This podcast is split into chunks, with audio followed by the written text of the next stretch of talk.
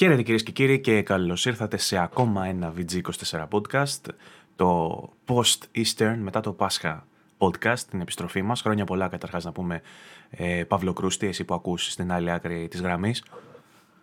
Χρόνια πολλά, χρόνια πολλά σε όλους. Ελπίζω να μην ακούω τα τρεπάνια που βάρανε εδώ πέρα δίπλα, γιατί το Πάσχα ε... μπήκε ωραία. Ναι, ο Παύλος ε, έχει δίπλα από το σπίτι του μία πολυκατοικία που σηκώνεται. Δεν ρώτησε αν την χτίζει ο ίδιος, γιατί μπορεί τελευταία να έχει μεγαλύτερες αποδοχές. Το ποθενέσχες θα βγει αργότερα ε, δημόσια. Ε, ελπίζω, Παύλο, να μην χτίζεις. Αν και λένε ότι άμα δεν χτίσεις και δεν παντρέψεις, λέει, δεν έχεις κάνει τίποτα στη ζωή σου. Αρέσει έτσι όπως μπαίνει. Είσαι αισιόδοξα σε αυτή την εκπομπή. Δεν έχουμε συνηθίσει τον κόσμο να μπαίνουμε αισιόδοξα, αλλά όχι, δεν είναι δικιά μου η πολυκατοικία δυστυχώς. Πάντως παντρεύτηκες, οπότε το μόνο που σου μένει. Το μόνο... Βέβαια, όταν ένα παντρέψει ενώνει το παιδί σου, soon, ε, αλλά δεν έχεις χτίσει ακόμα, έτσι. Και αν έχεις χτίσει, σε κάποιο παιχνίδι θα είναι. Κάνα Sims, κανένα τέτοιο.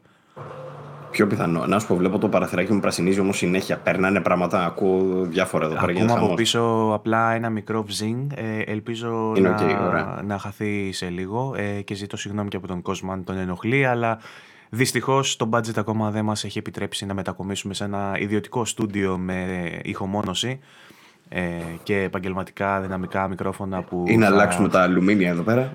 Ναι, παρόλα αυτά να πούμε ότι υπάρχει μια ανάταση οικονομική λόγω της συνεισφοράς του κόσμου που έχει συνράμει όσο μπορεί και αυτό την προσπάθεια με, το, με τα mail του βι τζι είκοσι τέσσερα. Έχουμε φτάσει περίπου σαράντα, τριάντα, τριάντα φεύγα είμαστε. Ευχαριστώ, ευχαριστώ. Ε, οπότε για ακόμα μια φορά να ευχαριστήσουμε όλους όσους έχουν πάει και έχουν πατήσει συμμετοχή κάτω από το βίντεο στο YouTube Ε, για να ενισχύσουν την προσπάθεια με ένα συμβολικό ποσό. Ακόμα και αυτούς που μπήκαν και στη συνέχεια κύρωσαν. Ε, αυτός είναι ο μόνος τρόπος για ε, να ενισχύσει κάποιος. Ακόμα και αν ε, μπορεί να το κάνει εφάπαξ μια φορά, εμείς το εκτιμούμε. Ε, έχουμε πει ότι θε, θα κάναμε και τα credits, θα κάναμε και τα shout-outs, ας πούμε, να πούμε συγκεκριμένα ευχαριστούμε σε αυτά τα άτομα. Όμως κάποιοι μας είπαν ότι εγώ δεν θέλω να φανεί ότι έχω δώσει χρήματα, οπότε το σεβόμαστε και αυτό. Σε κάθε περίπτωση εσείς που έχετε ενισχύσει, ε, να ξέρετε ότι το εκτιμούμε με βαθύτατα και σας ευχαριστούμε πάρα πολύ. Επιστρέψαμε λοιπόν για να συνεχίσουμε να παρέχουμε content. Και κάθε φορά που λέω ότι παρέχω content νιώθω λίγο, ξέρεις, άβολα. Επιστρέψαμε για να κάνουμε podcast, τέλος πάντων. Επιστρέψαμε κάθε Δευτέρα να ερχόμαστε εδώ για να κάνουμε άβολες εισαγωγές, ε, να συζητάμε για παιχνίδια, να λέμε τα δικά μας, να ακούτε τα τρυπάνια από τη μεριά του Παύλου. Να δίνει περιεχόμενο ο Βαγγέλης, μας αρέσει το περιεχόμενο του Βαγγέλη. Mm-hmm. Ακούγεται άσχημα αυτό. Είναι πιο άσχημα, λες, ε, σας δίνω το περιεχόμενό μου, ξέρω. Είναι σαν, σαν έχεις ξεράσει, ξέρω, ή ορίστε. Ωραία. Ε, και τώρα που είναι... είπα ξεράσει και το θυμήθηκα, πώς ήταν το Πάσχα σου, Παύλο? Τι τίμησες τις παραδόσεις μας, τις ε, αρνήσιες? Φυσικά δεν έφτασα στο σημείο να ξεράσω, όπως πήγες να το τέτοιο, αλλά είναι, πέρασα πάρα πολύ ωραία, ξεκουράστηκα. Ε, έφαγα πάρα πολύ, πάρα πολύ. Πολύ αρνή, πολύ κρέατα διάφορα, πολύ ωραία. Σούβλησες ή φούρνησες? Φουρνήσαμε. Αυτή. Το σούβλισμα είναι... Το σούβλισμα προϋποθέτει άλλα πράγματα τα οποία δεν τα είχαμε δυστυχώς φέτος. Όπως σουβλιστή, και... ας πούμε, κάποιον να ξέρει να σουβλίζει. Ακριβώς. Θα περίμενα από σένα να... που είσαι completionist να το έχεις εξελίξει λίγο αυτό. Να σε φας, ξέρω, τα έχω κάνει όλα. Ρε... πρέπει να σουβλίσω κιόλας για το platinum, ξέρω. Το πιστεύεις, το πιστεύεις ότι το έχω στο μυαλό μου κι εγώ, ότι είναι ένα skill το οποίο είναι απαραίτητο σε αυτή τη ζωή. Απαραίτητο, απαραίτητο δεν θα το έλεγα, γιατί δεν είναι ότι σου χρειάζεται σε καθημερινή βάση. Μια φορά το χρόνο, σαν του Ζουλού κι εμείς που γυρνά. Σαν του Ζουλού, πραγματικά γύρω από μια φωτιά και ένα αρνί στη μέση και εμείς να χορεύουμε κλαρίνα γύρω-γύρω. Αν και πολλοί είδα ότι χορεύανε τραπ. Άμα χαζεύεις το TikTok, το trend το φετινό ήταν ότι βάζανε μπαρμπάδες να χορεύουν με τραπ γύρω από τα αρνιά και είναι πολύ σουρεάλ. Post-modernity που λέει και ο φίλος μας ο Σερέπας που ανεβάζει τα, ε, που ανεβάζει τα post στο Facebook. Όχι, δε, δεν έχω TikTok, αλλά στο ability tree, του, το skill tree, τέλος πάντων αυτό που είναι με τα φαγητά και με το τέτοιο, και αυτό είναι σε μια άκρη, ρε παιδί μου, το σούβλισμα. Ναι. Θεωρώ ότι θα έπρεπε να το έχω αναπτύξει λίγο παραπάνω προς τα εκεί. Εσύ το έχεις με τη σούβλα. Ναι, ναι, ναι. Ε, βέβαια ναι. Είμαι, είμαι στο. Να δένεις τέτοιο... αρνί με σύρματα και με τέτοια. Ε, πε, πε, παίζω στο easy mode όμως. Είμαι ακόμα στο passive, δεν είμαι στο completionism εκατό τοις εκατό γιατί έχω τον πατέρα μου. ο οποίος... Εντάξει, ε, αυτό τώρα δεν είναι. Άρα δεν είσαι εσύ το σκύλο, ο πατέρας το έχει. Όχι, απλά για λόγους ιεραρχίας δεν μπορείς να το πεις, αλλά κάνεις την άκρη γέρο, θα το φτιάξω εγώ φέτος. Ξέρεις, είσαι δίπλα. Είναι μεγαλύτερο level. Είσαι δίπλα, βοηθάς, κάνεις τα μισά, μπορεί και παραπάνω πράγματα, όμως δεν του λες φύγε, θα το κάνω εγώ. Γιατί ε, αν έχω μάθει κάτι από την εμπειρία μου στα αρνιά και τις προβατίνες τόσα χρόνια, είναι ότι όταν εμπλέκονται πάνω από ένα άτομο στην προετοιμασία και στην εκτέλεση, πάντα βγαίνει για τον μπούτσο.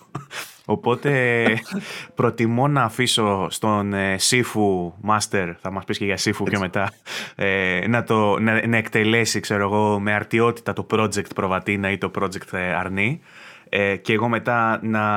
Ε, να γευτώ τους καρπούς αυτής της προσπάθειας, αν μπορούμε να πούμε καρπούς, τα παΐδια, ε, παρά να επέμβω έτσι για το completionism και για την τρέλα και να πω λοιπόν πατέρα κάτσε άραξε φέτο, θα το πιάσω εγώ το αρνί και θα το κάνω τέλειο. Δεν ε, έπαιξε τέτοιο πράγμα. Προτίμησα, προτίμησα να μπω σε έναν ρόλο σαν εκείνον που είχα όταν παίξαμε μαζί το It Takes Two, για παράδειγμα, που έπαιξες εσύ για την πλατίνα, ρε παιδί μου, αλλά αν δεν είχες εμένα δεν θα την έπαιρνες ποτέ, ξέρεις. Πήγα κάπως έτσι. Και μιας και είπα It Takes Two για να το δένω με gaming, ε, έβαλα ι έι Play για να πάω. Ε, μετά από καιρό πήρα μαζί μου κονσόλα ε, στα, στο εξοχικό που πήγα. Ε, και λέω ότι θα παίξω, τι θα παίξω, και βλέπω ότι έχει μπει στο ι έι Play το Lost in Random και έβαλα με τρία ευρώ ι έι Play, τα καλά των συνδρομητικών, αυτό που λέμε με το διαλυματικό, διαλυματική χρήση ας πούμε και την περιοδική χρήση αν θες, ε, έβαλα με τρία ευρώ και κατέβασα Lost in Random. Δεν το τέλειωσα, η αλήθεια είναι, γιατί ψιλοβαρέθηκα σε κάποια φάση και κατέληξα να παίζω πάλι Pro Evolution. Ε, Pro Evolution, Pro Evolution, ναι, ή football. Αλλά προβατίνα, το Pro Evolution. Μέχρι τη μέση που έπαιξα, θα σου πω, νομίζω ότι είναι πολύ τίμιο, πολύ ωραίο παιχνίδι το Lost in Random και θα το πρότεινα σε πολλούς να το δοκιμάσουν. Απλά νομίζω ότι ανέβηκε πάρα πολύ το hype λόγω του artwork και λόγω του ότι είναι από την Zoink, που εγώ την εκτιμώ πάρα πολύ την Zoink. Οι προσδοκίες μου ήταν πολύ ψηλά και απο, απογοητεύτηκα με κάποια πράγματα.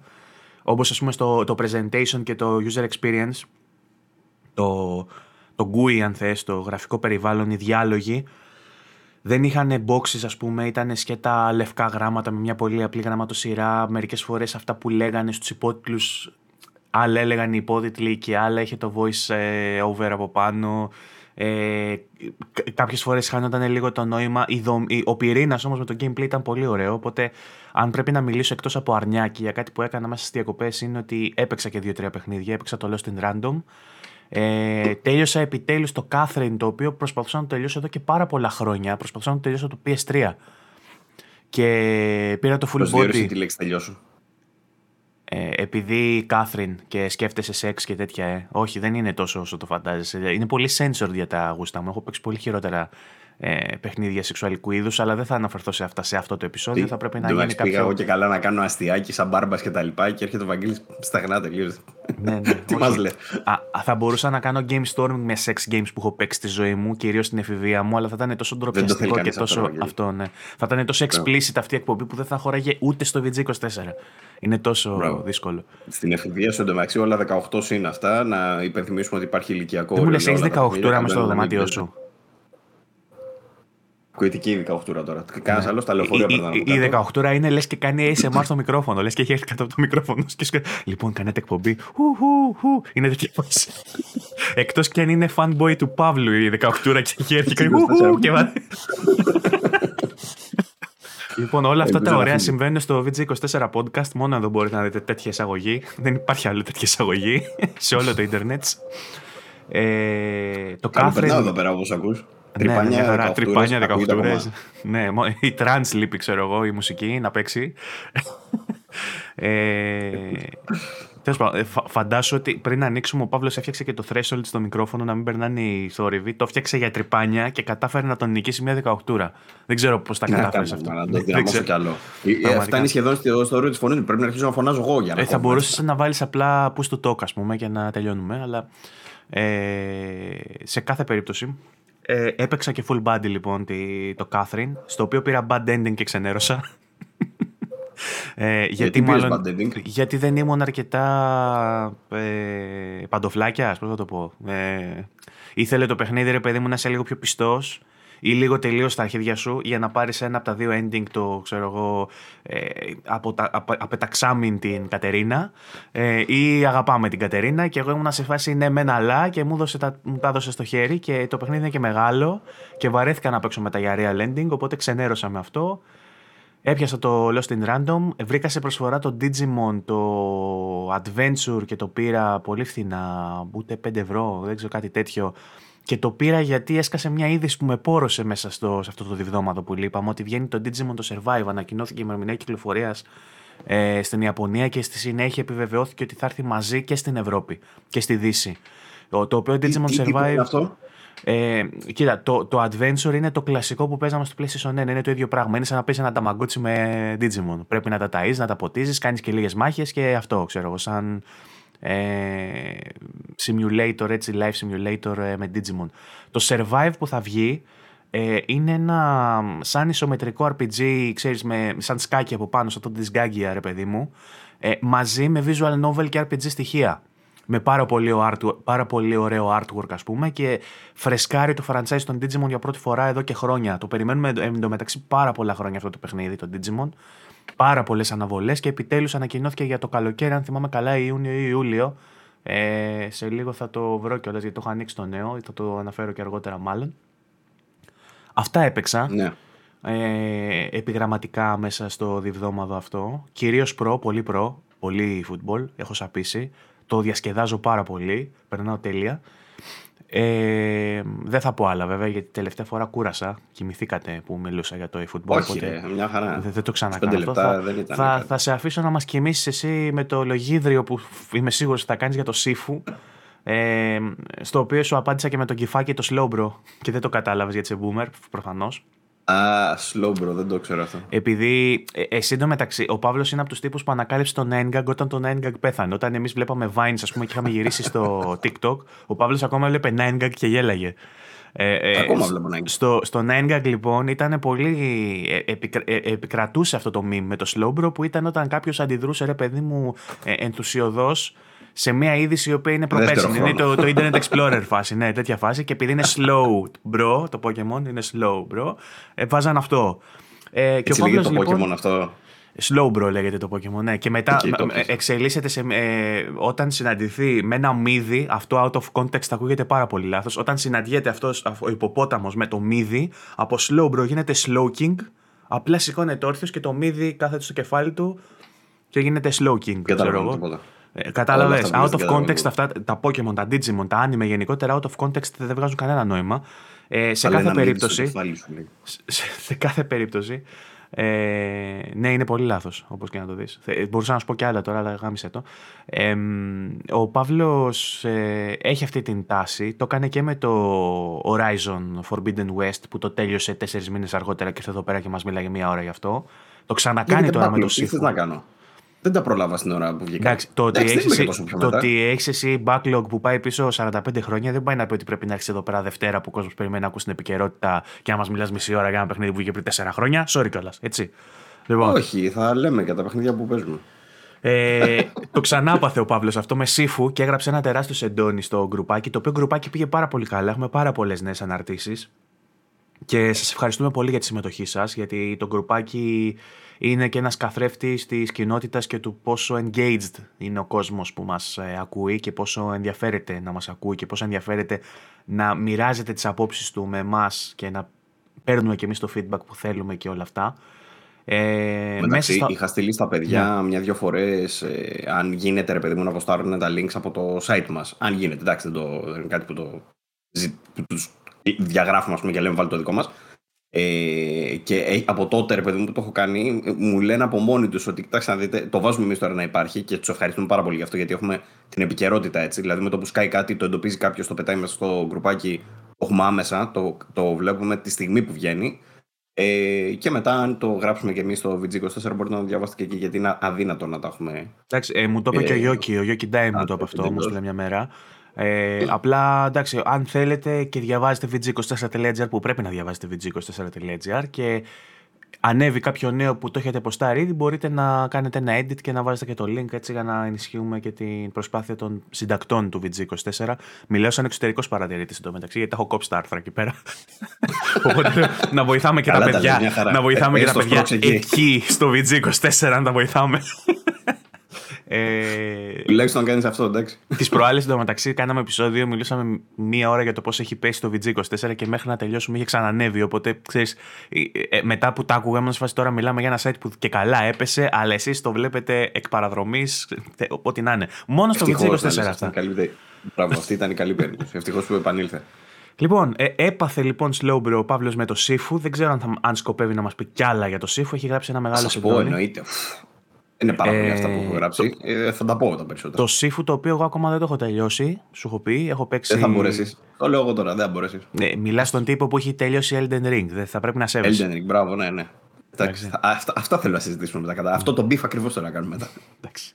Ότι θες να μου πεις δηλαδή ότι το Sifu είναι πιο δύσκολο να τελειώσει από το Elden Ring και εσύ είσαι καλύτερος παίκτης από μένα. Δεν ξέρω. Δεν ξέρω. Ε, αυτό το debate δεν με απασχολεί καθόλου εντωμεταξύ με το ποιος είναι καλός και ποιος είναι κακός. Αλήθεια. Δηλαδή, εγώ είμαι ο πρώτος που βγαίνω. Αυτό λέτε.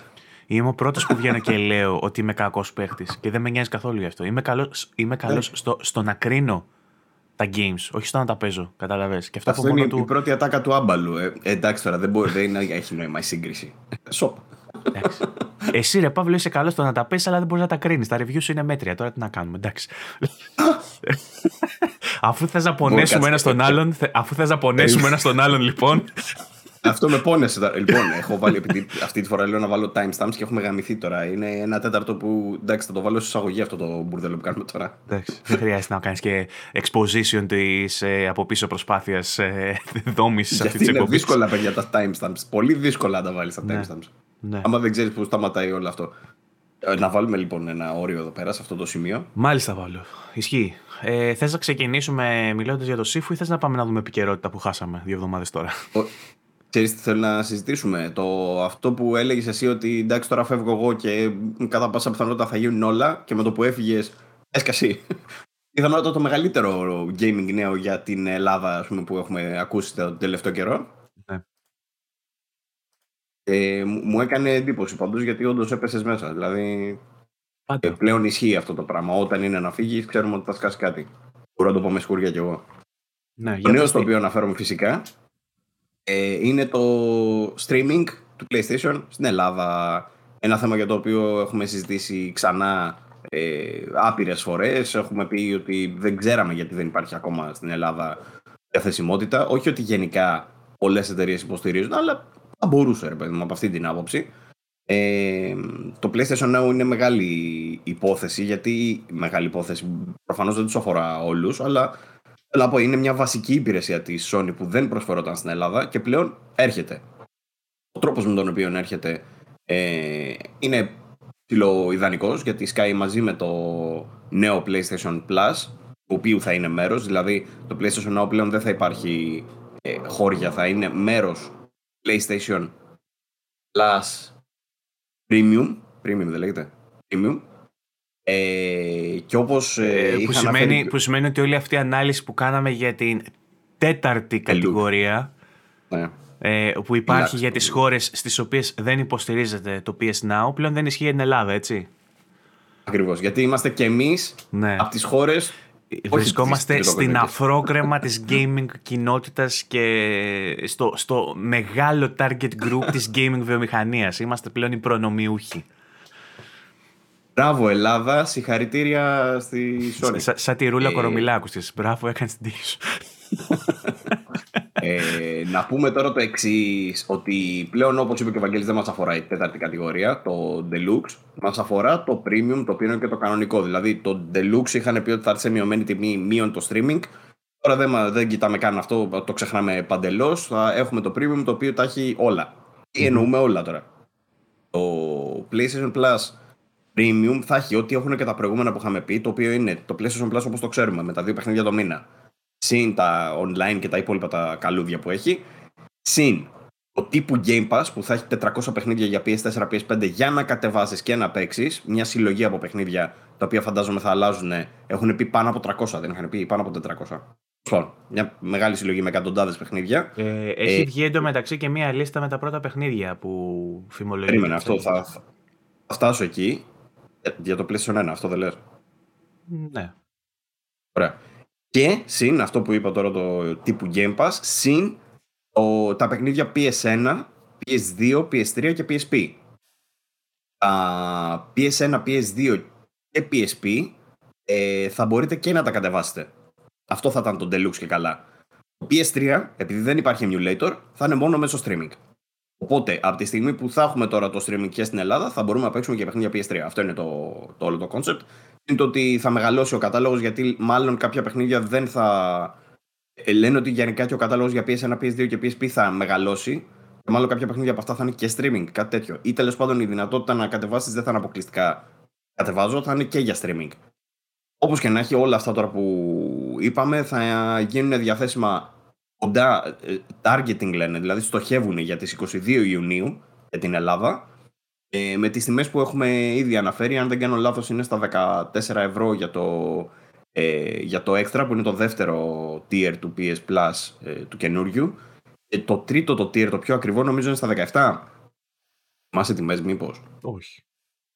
Ε, Φα, νομίζω δεκαεπτά να, το μήνα. Μπορώ να ανοίξω όμως το link στο βι τζι είκοσι τέσσερα τελεία τζι άρ και να τα μάθω αμέσως. Μπράβο, πάρα πολύ ωραία. Ε, ε, λοιπόν, το... άκου, να τα θυμίσουμε. Mm. Το PlayStation Essential είναι οκτώ ενενήντα εννιά τον, μη, τον μήνα, είκοσι τέσσερα ενενήντα εννιά το τρίμηνο, ενενήντα εννιά ενενήντα εννιά το έτος. Το Essential είναι το πακέτο που είχαμε μέχρι τώρα, το ίδιο και απαράλλαχτο. Έτσι, δηλαδή, αυτοί που έχετε τώρα Plus θα πάτε σε αυτή την κατηγορία αυτόματα τον Ιούνιο, αν έχετε συνδρομή που κρατάει έναν χρόνο. Ε, μετά έχουμε το PlayStation Plus Extra που είναι δεκατρία ενενήντα εννιά το μήνα και ενενήντα εννιά και ενενήντα εννιά εκατό ευρώ δηλαδή το έτος, το οποίο έχει όλα τα προνόμια του, του Essential συν τα τετρακόσια παιχνίδια του πι ες φορ και του πι ες φάιβ, ε, σε αυτό το τύπου Game Pass που λέμε, αυτό το Vault με τα τετρακόσια παιχνίδια.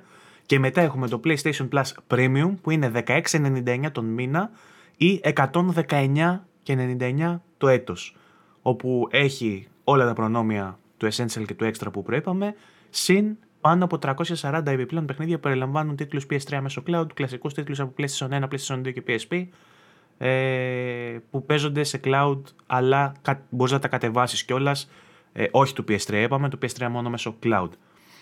Ε, οπότε αυτές είναι οι τιμές, υπενθυμίζω. Ε, τώρα από τα τριακόσια κάτι που είχαμε φτάσει, ε, ίσως να είναι και παραπάνω οι τίτλοι, έχουν γίνει κάποια leaks που υποστηρίζουν ε, αυτό. Υπάρχει και ένα νέο που λέει ότι ε, προσέλαβαν και έναν τύπο ε, για να ασχοληθεί με αυτό το κομμάτι ε, του Reservation Team. Ναι. Ε, έχουμε συζητήσεις σε Game Storming με τον Βαγγέλη του Στεργίου, νέο μέλος στην συντακτική ομάδα του βι τζι είκοσι τέσσερα κιόλας, που έχει γράψει και πολλά ενδιαφέροντα άρθρα και μπορείτε να τα βρείτε. Με συγχωρείτε που βήχω. Ε, ο οποίος είναι και αρχαιονόμος, είναι archivist, archivist.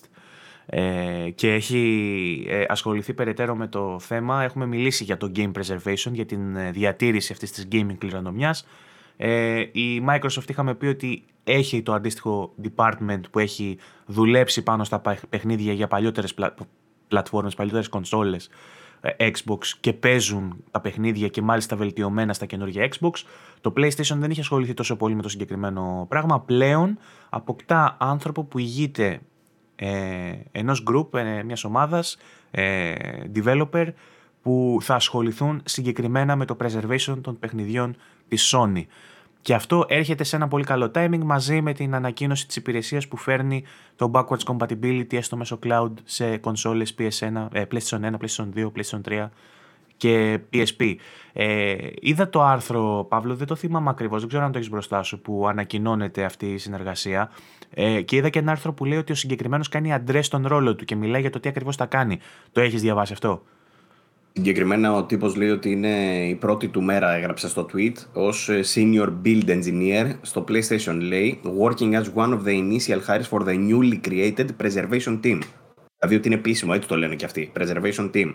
Ε, ο τύπος λέει, έχει στο βιογραφικό του δουλειά στην ι έι από το δεκαέξι έως το δεκαεννιά, όπου φρόντιζε για το Preservation, λέει, της σειράς FIFA.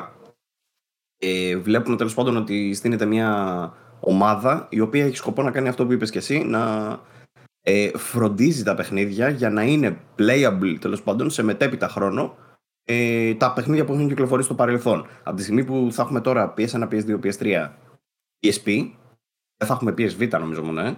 Ναι. Ε, το backwards compatibility φαίνεται λίγο πιο αισιόδοξο αν ε, βλέψεις, ας πούμε, αυτό που έχουν να κάνουν στη Sony, γιατί έχουμε αναφέρει πολλά και στο παρελθόν ότι το Xbox αυτό το κομμάτι ήταν έτη φωτος μπροστά, οι τύποι είχαν βγει στο μέλλον. Ε, μπορεί να είναι κάτι το οποίο δεν απασχολεί πολλούς, αλλά είναι πολύ σημαντικό για τους λόγους που ανέφερε και ο Βαγγέλης και που έχουν πει και τα παιδιά στο άλλο το podcast. Ε, το Game Preservation δεν είναι μόνο για να έχω τη δυνατότητα να παίξω ένα τίτλο του πι ες πι, έχει να κάνει με το ότι ένα παιχνίδι το οποίο βγαίνει, καλό είναι να μην πεθάνει ποτέ και να είναι ένα έργο τέχνης το οποίο έχει αξία και θα έχει αξία στο πέρασμα των χρόνων. Ναι. Ε, τώρα το πώς θα γίνει και αυτό όσους, βέβαια, με και για όσους θέλουν να μελετήσουν το gaming, ας πούμε, ως μέσω ψυχαγωγίας, μέσω τέχνης, ε, μπορεί να θέλουν να κάνουν μια μελέτη, μπορεί να θέλουν ένας τύπου ιστορικός του μέλλοντος να θέλει να ασχοληθεί με το entertainment και την τεχνολογία στην περίοδο που ζούμε, πρέπει να έχει τα δείγματα για να το κάνει αυτό. Το game preservation είναι ε, πολύ ουσιαστικό, όχι μόνο ε, για τον ίδιο τον παίκτη που μπορεί, γιατί έτσι γουστάρει να θέλει να παίξει παιχνίδια που τον μεγάλωσαν, αλλά και για πιο επιστημονικούς και σοβαρούς λόγους. Ε, ε, να ρωτήσω τώρα εγώ, το... θυμάσαι το PlayStation, το, το streaming, ε, σε τι ανάλυση έπαιζε? Θυμάμαι, δηλαδή, ότι είχε πάρει ένα update, θυμάμαι ότι είχε πάρει ένα update στην Αμερική ψηλοπρόσφατα, ενώ μέσα στα τελευταία ναι. δύο χρόνια, που το πήγε στα χίλια ογδόντα πι, ενώ πιο πριν ήταν στα επτακόσια είκοσι. Α, αυτό, αυτό δεν θυμόμουν. Άρα παίζει χίλια ογδόντα πι. Έτσι θυμάμαι. Βέβαια δεν ξέρω σημαντικό τι νόημα αυτό θα έχει στα παλιότερα παιχνίδια, γιατί εκεί μετα... να το πάω. Μεταβίας είναι χίλια ογδόντα. Ας πούμε, στο PlayStation τρία μόνο τα πολύ μεγάλα παιχνίδια ήταν χίλια ογδόντα. Τα άλλα ήταν. Όλα αυτά είκοσι ήταν νομίζω. χίλια ογδόντα ναι. δεν νομίζω δεν ήταν κανένα. Από το πι ες φορ ξεκίνησα το χίλια ογδόντα. Νομίζω ότι προς το τέλος του είχε, ε, είχε κάποια παιχνίδια προς το τέλος που ήταν χίλια ογδόντα το PlayStation τρία. Αν δεν κάνω λάθος. Το ψάξω. Για πες, τι θέλεις να πεις. Ε, το θέμα μου είναι το εξής. Τα παιχνίδια του PlayStation ένα της γενιάς τότε ή πι ες πι, αν προσπαθήσει κάποιος να τα παίξει τώρα, πώς θα παίζουνε? Αυτό είναι το θέμα. Γιατί έχουμε ξαναπεί ότι τα enhancements που κάνει το Xbox δεν είναι enhancements γιατί να γυαλίσουν τα, τα, τα textures μόνο. Είναι enhancements τα οποία κάνουν το παιχνίδι playable. Κάνουν το παιχνίδι να μπορείς να γυρίσεις την κάμερα όπως πρέπει, να βλέπεις σωστό aspect ratio, να βλέπεις σωστά χρώματα, να έχεις το auto έιτς ντι αρ που σου βελτιώνει τα χρώματα, να έχεις τα παλιά τα assets αλλά με καινούργιες τεχνολογίες που το καθαρίζουν ακόμη περισσότερο. Αυτά τα πράγματα δεν είμαι σίγουρος ότι η Sony μπορεί να τα κάνει. Αναρωτιέμαι αν το Game Preservation Team θα κάνει αυτή τη δουλειά. Δεν είμαι σίγουρος όμως αν έχουν τις υποδομές να κάνουν το ίδιο πράγμα που κάνει και η Microsoft. Ε, κατά αυτή την έννοια, ε, λαμβάνοντας υπόψη αυτό τώρα, αναρωτιέμαι αν πας να παίξεις ένα παιχνίδι του πι ες πι τώρα, στο πι ες πέντε σου, είτε κατεβασμένο είτε μέσω streaming, πώς θα παίζει. Να. Υπάρχει το ενδεχόμενο να βάλουν βελτιώσεις μόνο μέσω streaming, δηλαδή να παίζει σε κάποιο hardware, ξέρω εγώ, αλλού, το οποίο θα έχει τους emulators του, θα μπορείς να το παίξεις ή λοιπόν, δεν ξέρω και εγώ πώς αλλιώς. Παρένθεση, επειδή το ψάξα τώρα στο Google, το μόνο παιχνίδι που έχει χίλια ογδόντα πι είναι το Gran Turismo πέντε Prologue στο πι ες τρία, το οποίο μάλιστα αφορά συγκεκριμένα modes. In-game το κλασικό με το racing είναι στο χίλια διακόσια ογδόντα επί χίλια ογδόντα με δύο επί anti-aliasing, λέει, τέλος πάντων, και είναι χίλια εννιακόσια είκοσι επί χίλια ογδόντα μέσα στα showrooms κτλ. Και αντίστοιχες mm-hmm. περιπτώσεις έχουμε ε, στο Wipeout, στο Virtua Fighter και σε κάνα δύο παιχνίδια ακόμα. Οπότε έχεις δίκιο, τότε, τα Xbox περισσότερα τριακόσια εξήντα είναι επτακόσια είκοσι. Ναι. Κάποια ήταν και sub, έτσι, κάποια βαριά παιχνίδια ήταν και κάτω από βλέπω και, άλλα που, βλέπω και άλλα που είναι, κάποια πι ες εν games που είναι στα χίλια ογδόντα, ε, ε, μικρότερα. Ε, mm. Απλά ε, στα μεγάλα παιχνίδια, τα μεγάλα παιχνίδια που... Είναι αυτό, κάτσε να ψάξω κι άλλα. Για, για πες τι έλεγες. Ε, όχι, α, α, αυτό που λες τώρα έχει, έχει μεγάλο νόημα, ρε παιδί μου, γιατί αν... Ε, είναι σημαντικό, γιατί αν, αν κάποιο παιχνίδι τότε ήταν, ε, ξέρω εγώ, έπαιζε στα εξακόσια πι. Ναι. Πώς θα παίζει αυτό το παιχνίδι τώρα? Υπάρχει κάποιος τρόπος να του ψηλώσουμε την ανάλυση? Δηλαδή αν έπαιζε το παιχνίδι σε πι σι τότε, Και είχε τη δυνατότητα, ρε παιδί μου, θα μπορούσε να κάνει scaling, ξέρω εγώ, για να το παίξεις πιο πάνω. Με scaling πάντως ε, είχε το πι ες θρι αυτή τη δυνατότητα, ρε παιδί μου. Απλά μιλάμε τώρα για internal ανάλυση native. Οπότε ε, θεωρώ ότι πρέπει να βρεθεί μια πατέντα εκτός του, να, του scaling που γινόταν τότε για το χίλια ογδόντα. Πλέον έχουμε φορ κέι τηλεοράσεις. Ναι. Κανονικά θα πρέπει να υπάρχει και μια scaling ε, λύση για αυτά τα παιχνίδια και ίσως γι' αυτό φτιάχνεται και αυτό το preservation team. Γιατί δεν είναι ότι δεν θα παίζει, θα παίζει, απλά θα είναι πολύ άσχημο. Δεν θα έχει νόημα να το, να το παίξεις αν, είναι, ε, αν δεν έχει σωστό scaling. Αν θέλουμε να τραβήξουμε δηλαδή κόσμο και να πούμε ότι όντως το παιχνίδι το κάνουμε preserve στο yeah. πέρασμα των χρόνων, ε, έχει νόημα να παίζει όπως έπαιζε τότε. Γιατί τηλεοράσεις θα αλλάξουν, θα πάει κι άλλο. Σε μερικά χρόνια θα έχουμε έιτ κέι με άλλα, οτιδήποτε ξέρω εγώ, bit depth και τέτοια. Πώς θα παίζουν αυτά τα παιχνίδια και τότε. Το Icon είναι και αδιάφορα. Και το Icon ναι. είναι χίλια ογδόντα πι, Marvel Alliance. Ε, τα λέω έτσι τώρα. FIFA Street. Ε, έτσι δεν έχει πρόβλημα τώρα. Ridge Racer. Λέω κάποια παιχνίδια. Επειδή είπες αυτό και μου έκανε εντύπωση, είπες ότι ήταν επτακόσια είκοσι πι. Ναι, αν και... θυμάσαι, επτακόσια είκοσι, εκείνη η γενιά ήταν επτακόσια είκοσι. Η επόμενη ήταν χίλια ογδόντα που τα παίζαμε την πλειοψηφία σε χίλια ογδόντα. Ναι. Mm. Okay. Μετά ήρθαν τα, οι premium κονσόλες, πήγαμε σε λίγα φορ κέι και χίλια τετρακόσια σαράντα κτλ. Και τώρα είμαστε εκεί πάλι. Λίγο πιο πάνω. Ε, το θέμα είναι αυτό, ρε φίλοι όμως. Δηλαδή, πι ες ένα και πι ες δύο παιχνίδια, πώς θα παίζουν τώρα. Δηλαδή, είναι από τα πρώτα παιχνίδια που βλέπαμε στα θρι ντι. Αν κρίνω από παραδείγματα όπως είναι το Psychonauts, που το έχω ξαναναφέρει γιατί μου είχε κάνει τραγική εντύπωση, ε, στο, που είναι η έκδοση και καλά πι ες δύο, όπως υπάρχει τώρα στο store. Μπορείς να παίξεις και καλά πι ες φορ, είναι έκδοση πι ες φορ πρακτικά, ρε παιδί μου, απλά είναι πόρτα άμεσο από την πι ες δύο, ε, η οποία είναι unplayable τελείως. Φοβάμαι μη δω και τα υπόλοιπα παιχνίδια έτσι. Δεν θα ήθελα να τα δω κάπως να έχουν ε, ενσωματώσει την ανάλυση που πρέπει και το, ε, τα χρώματα όπως πρέπει, ας πούμε, και το aspect ratio όπως πρέπει. Δεν... Φοβάμαι ότι θα το βρουν μπροστά τους αυτό και μην, μην κάνουν δουλειά τσάμπα. Αυτό είναι το θέμα. Μη σου πούνε ότι α, εντάξει, ευτυχώς θα κάναμε τετρακόσια παιχνίδια διαθέσιμα. Νομίζω ότι αυτές είναι αποφάσεις που δεν παίρνονται ούτε μια ανοιχτή, ας πούμε, ούτε έτσι ότι α, το έκανε ο αντίπαλος, να το κάνουμε κι εμείς. Θεωρητικά καθυστέρησαν κιόλας να το κάνουν, γιατί κάθισαν και το μελέτησαν και είδαν ότι αυτό βγαίνει ή δεν βγαίνει, και είναι και ο λόγος που έχει δοθεί και αριθμός παιχνιδιών. Για να έχουν πει ότι είναι τριακόσια σαράντα τα yeah. παιχνίδια, μάλλον αυτά τα τριακόσια σαράντα παιχνίδια μπορούν να παίξουν χωρίς κάποιο ιδιαίτερο πρόβλημα, τα υπόλοιπα δεν μπορούν να παίξουν είτε καθόλου, ε, είτε όχι σε optimal επίπεδο. Τώρα, Ε, αν τα τριακόσια σαράντα αυτά παιχνίδια θα είναι όλα σε επίπεδο preserved όπως ήταν ε, τα παιχνίδια του Xbox που πήραν και βελτιώσεις, ή αν ίσα που θα παίζονται, ή αν θα είναι περιπτώσεις Psychonauts, γιατί και το Psychonauts κάποιος πήρε απόφαση και είπε ότι παιδιά αυτό βγαίνει, αυτό το πουλάμε τώρα. Αυτό yeah. είναι το θέμα, ρε φίλε. Μήπως στο store, βέβαια στο store βρίσκω και κάτι παιχνίδια, πώς είναι αυτά που παίζεις εσύ. Sexy waifu, κάτι τέτοιο έβλεπα. Όχι, χτες, δεν παίζω πια. Black Tiger όμως είναι ένα παιχνίδι το οποίο με αξιώσεις έχει, έχει μπει στο πι ες. Ε, εν τω μεταξύ, το Black Tiger είναι ένα πολύ ωραίο παράδειγμα, το είχαμε ξαναφέρει, γιατί το είχαμε ξαναναφέρει ε, όταν μιλούσαμε για τον Χασάν και για την Blue Box, που αναρωτιούνται πολύ γιατί η Sony έχει επενδύσει πράγματα στον Χασάν και γιατί κάνει μαρκετίστικες καμπάνια, ας πούμε, με το ορίστε. Είχε κάνει καμπάνια για τον Black Tiger η Sony. Δεν είναι δηλαδή ότι ο Χασάν έχει κάτι μεγαλύτερο πίσω του και λέει Sony πάμε να στηρίξουμε. Μπορεί να είναι Black Tiger και το... Άμα πληρώσεις μπαίνεις. Ναι. Ε, α, απλά ρε παιδί μου, τώρα έτσι όπως είμαστε δεν είμαι σίγουρος πώς θα λύσει το θέμα και τι ακριβώς θα δούμε σε ποικιλία παιχνίδια. Γιατί είναι και πολλά τα παιχνίδια έτσι. Δηλαδή τριακόσια σαράντα Classics. Classics λέει τα πι ες ένα, πι ες δύο, πι ες τρία και πι ες πι.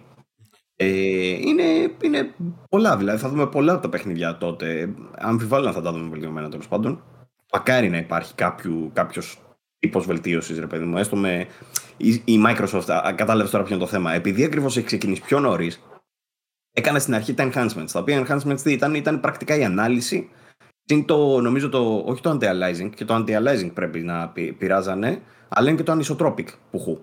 Αυτά είναι πράγματα τα οποία μπορεί να τα ξεκλειδώσεις σε επίπεδο εκτός του κώδικα του παιχνιδιού. Ναι. Μπορεί να τα ξεκλειδώσεις δηλαδή σε επίπεδο το μετά. Το κάνουν emulators ε, απλά με ένα κουμπί, ξέρω. Δηλαδή, ε, εν τω μεταξύ, είδα πολύ να παίζει και το θέμα της προσομοίωσης του emulation ε, παιχνιδιού, όχι προσομοίωσης, του emulate, ε, ε, παιχνιδιών για πι ες τρία στο αρ πι σι τρία εξ, πώς λέγεται αυτό το emulator mm-hmm. που υπάρχει ε, ήδη για τα πι σι, ε, ούτως ώστε να βγάλουν ένα... Στο Eurogamer τώρα για παράδειγμα έκατσε ένα συντάκτης και είπε λοιπόν θα το κατεβάσω στο πι σι μου, θα προσπαθήσω να κάνω τις optimal ρυθμίσεις, να δω πώς παίζει για παράδειγμα το Metal Gear το τέσσερα σε ένα σύγχρονο πι σι, για να δούμε θα μπορούσε το PlayStation, ας πούμε έτσι, με την τεχνολογία που υπάρχει στα πι σι, θα μπορούσε το PlayStation πέντε να το κάνει.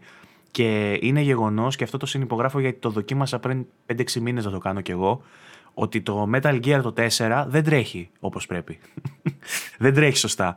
Στα πι σι έτσι, ναι. Δηλαδή σε ένα παντο, πα, παντοδύναμο πι σι, ας πούμε, με, με χρόνια ανάπτυξης του emulator από τους developers που το φτιάχνουν, δεν έχει καταφέρει να τρέχει ε, όπως πρέπει. Το οποίο σημαίνει τι τώρα, ότι θέλει και optimizations ε, ότι για το συγκεκριμένο. Ακριβώς αυτή η ομάδα που προσπαθούν να συνθέσουν τώρα και να ασχοληθεί με το preservation πρέπει να κάτσει να ασχοληθεί συγκεκριμένα ε, με την ανάπτυξη emulation methods, μεθόδων ε, για emulation, και μάλιστα το PlayStation πέντε, που το PlayStation πέντε αυτή τη στιγμή δεν είναι και η επιτομή της τεχνολογίας, καταλαβες.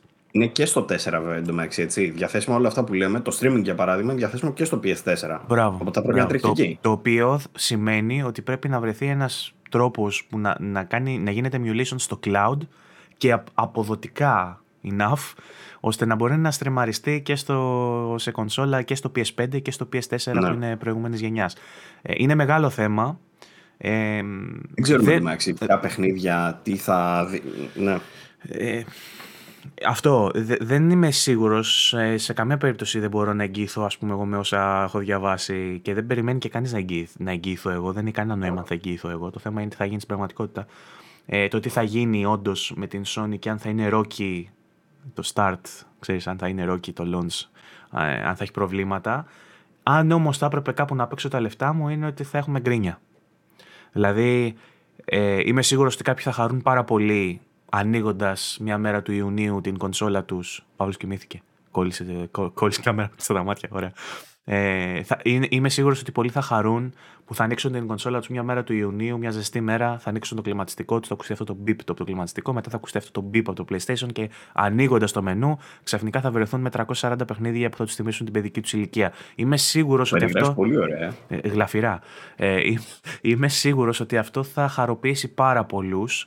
Τουλάχιστον για αρχή, όμως είμαι εκατό τοις εκατό σίγουρος ότι αν όχι την ίδια μέρα, την επόμενη θα γεμίσει το ίντερνετ με post από το τάδε παιχνίδι, το ένα μέσα στα τριακόσια σαράντα, που θα έχει αυτό το glitch, που θα είναι τόσο άσχημο, που θα είναι τόσο unplayable, ε, και θα βγουν τα trolls μετά και θα αρχίσει τον μπεφάπ ότι κοίτα να δεις εδώ πέρα τι ε, μηδέν preservation και κοίτα εδώ τι άθλιο πράγμα πληρώνουμε ή πληρώνεται ακόμα χειρότερα. Ε, ε, ε, είναι πράγματα που έρχονται. Ε, ε, να είμαστε να προετοιμασμένοι πούμε... για αυτά και να είμαστε ψύχρεμοι. Ισχύει. Να πούμε ότι από τα τριακόσια σαράντα κλασικά παιχνίδια που έχουν πει ότι θα βγουν, λίκαραν, που πήγες να πεις πριν και σε κόψα, ε, τρία συγκεκριμένα ε, εμφανίστηκαν στο Reddit ότι θα είναι τα Tekken δύο, αν δεν ήταν το Tekken δύο ποιο θα ήταν, το Ridge Racer δύο για πι ες πι, δεν ξέρω το... γιατί γι' αυτό, και το Doctor Driller για πι ες ένα. Μίστερ Driller. Μίστερ Driller. Μίστερ Driller. Ε, και αυτά τα παιχνίδια τώρα όμως δεν ξέρω αν είναι... Δηλαδή και που βγήκαν αυτά, εντάξει, κλάιν, έχουμε άλλα τριακόσια για να δούμε. Ε, και άλλα Αλλά... δύο βγήκανε μετά. Ε, Α, Worms World Party και Worms Armageddon. Ναι. Ναι. Τι να τα κάνεις άμα δεν είναι με το mod στο πι σι να λένε τις βρισχές που λέγανε τα Worms, το θυμάσαι αυτό? Ένα Λένε. mod που βρίζανε τα σκουλίκια. Ε, ναι... Τώρα κάνει και αναρωτιέμαι. Ειλικρινά έχω τεράστια περιέργεια για να δω πώς θα τσουλήσει αυτό το πράγμα. Ε, είμαι αισιόδοξος γενικά, δηλαδή θεωρώ ότι θα πάει καλά. Απλά θεωρώ ότι θα θέλουν λίγο το χρόνο. Εδώ λέει δηλαδή, ότι... θα σκάσει την αρχή, θα γιατί προβλήματα. Είπα πριν εγώ ότι θα ανοίξει το κλιματιστικό του άρα στον Ιούνιο εφόσον έρχεται το Μάιο. Ιούνιο έρχεται. Ποιο έρχεται το Μάιο? Έτσι λέει εδώ. είκοσι δύο Ιουνίου. Ε, Ελλάδα είκοσι δύο Ιουνίου. Set to launch beginning May είκοσι τρία. Με είκοσι τρία, αλλά είναι, έχει διαφορετικές. Α, είναι, είναι Asia. Ναι, εντάξει. Ε, είμαι στο game, είμαι στο game match. Εν τω μεταξύ ξεκινάει από Asia, μετά πάει η Ιαπωνία, μετά πάει η Αμερική και τελευταία είναι η Ευρώπη. Ευτυχώς βέβαια στην Ευρώπη. Το, το Asia μέσα. Τι είναι, δηλαδή, τι εννοεί, είκοσι τρία στην Ασία και μετά πάει στην Ιαπωνία. Συγγνώμη, γεωγραφία, ξέρει κανείς. Εκτός Ιαπωνίας, προφανώς. Συγγνώμη, Sony και το ξεκινάει εκτός Ιαπωνίας. Περίεργο, ε. Φουλ. Ναι, ισχύει. Μάλιστα. It's ε, true. Ναι. Τέλος πάντων, αυτά... Ε, δεν ξέρω, εσένα σε ενδιαφέρει, είσαι αισιόδοξος? Υπάρχει πάρα πολλοί κόσμος που λέει εγώ χέστηκα για τον backwards κομμάτι. Με ενδιαφέρει, δεν με ενδιαφέρει, Παύλο, εγώ θα το δοκιμάσω γιατί είμαι δημοσιογράφος, μάχημος και podcaster και θα πρέπει να έρθω εδώ πέρα να πω τη γνώμη μου, οπότε θα το δοκιμάσω. Και στη συνέχεια θα δούμε αν θα βγω ουρλιάζοντας να πω κάντε μποϊκοτάζ. Ε, σε, σε πρώτη φάση σίγουρα θα το δοκιμάσω και θα έρθω να σου πω τότε. Ως ε, άλλος κακαουνάκης. Δεν μπορώ να σου... Στο καρφί, πώς θα το κάνω. ε, Α, νομίζω ήταν διαφήμιση, όντως έτσι έλεγε. Στο καρφί έλεγε και το είχε πάρει μετά ο Σεβερλής και το είχε, το είχε κάνει η τυράντα. Ναι. Λοιπόν, ε, λέω αυτές τις μαλακές και ξεχνάω ότι θέλω να πω actually στο τέλος. Ε, Μα δεν σε βλέπω, απόσπασης προσοχής λέγεται αυτό, να ξέρεις. ε, ε, Εγώ αυτό, επειδή θέλω λίγο να σχολιάσω το, αυτό με το backwards. Ανε, α, ε, ξέρω ότι δεν, υπάρχει πολλοί κόσμος ο οποίος λέει ότι δεν ενδιαφέρει για το backwards. Είναι σημαντικό όμως από τεχνολογικής άποψης το γεγονός ότι έρχεται επιτέλους το streaming στην Ελλάδα. Γίνεται διαθέσιμο επίσημα στην Ελλάδα. Γιατί και ρώταγε, πριν, κάποιος... σε κάποιο Discord yeah. ρώταγε ένας αν ξέρουμε σε τι servers τρέχει το πλέον το PlayStation Now και το ψάξα στο Google. Και δεν υπάρχει σαφής αναφορά. Βρήκα μόνο ότι από τον Μάιο-Ιούνιο του δύο χιλιάδες δεκαεννιά έχει γίνει deal μεταξύ Sony και Microsoft για να, χρησιμοποιη... να χρησιμοποιούνται οι servers της Microsoft και Azure. Azure. Ναι. Mm. Από εκεί και μετά δεν βρήκα άρθρο που να λέει επισήμως τρέχουν όλα πλέον σε Azure. Οπότε υποθέτω ότι υπάρχει με ένα, μια υβριδική κατάσταση. Ξέρεις ότι έχουμε και αυτούς, έχουμε και τους άλλους. Κάποια πράγματα τρέχουν στους Azure, κάποια πράγματα τρέχουν, τρέχουν στους άλλους.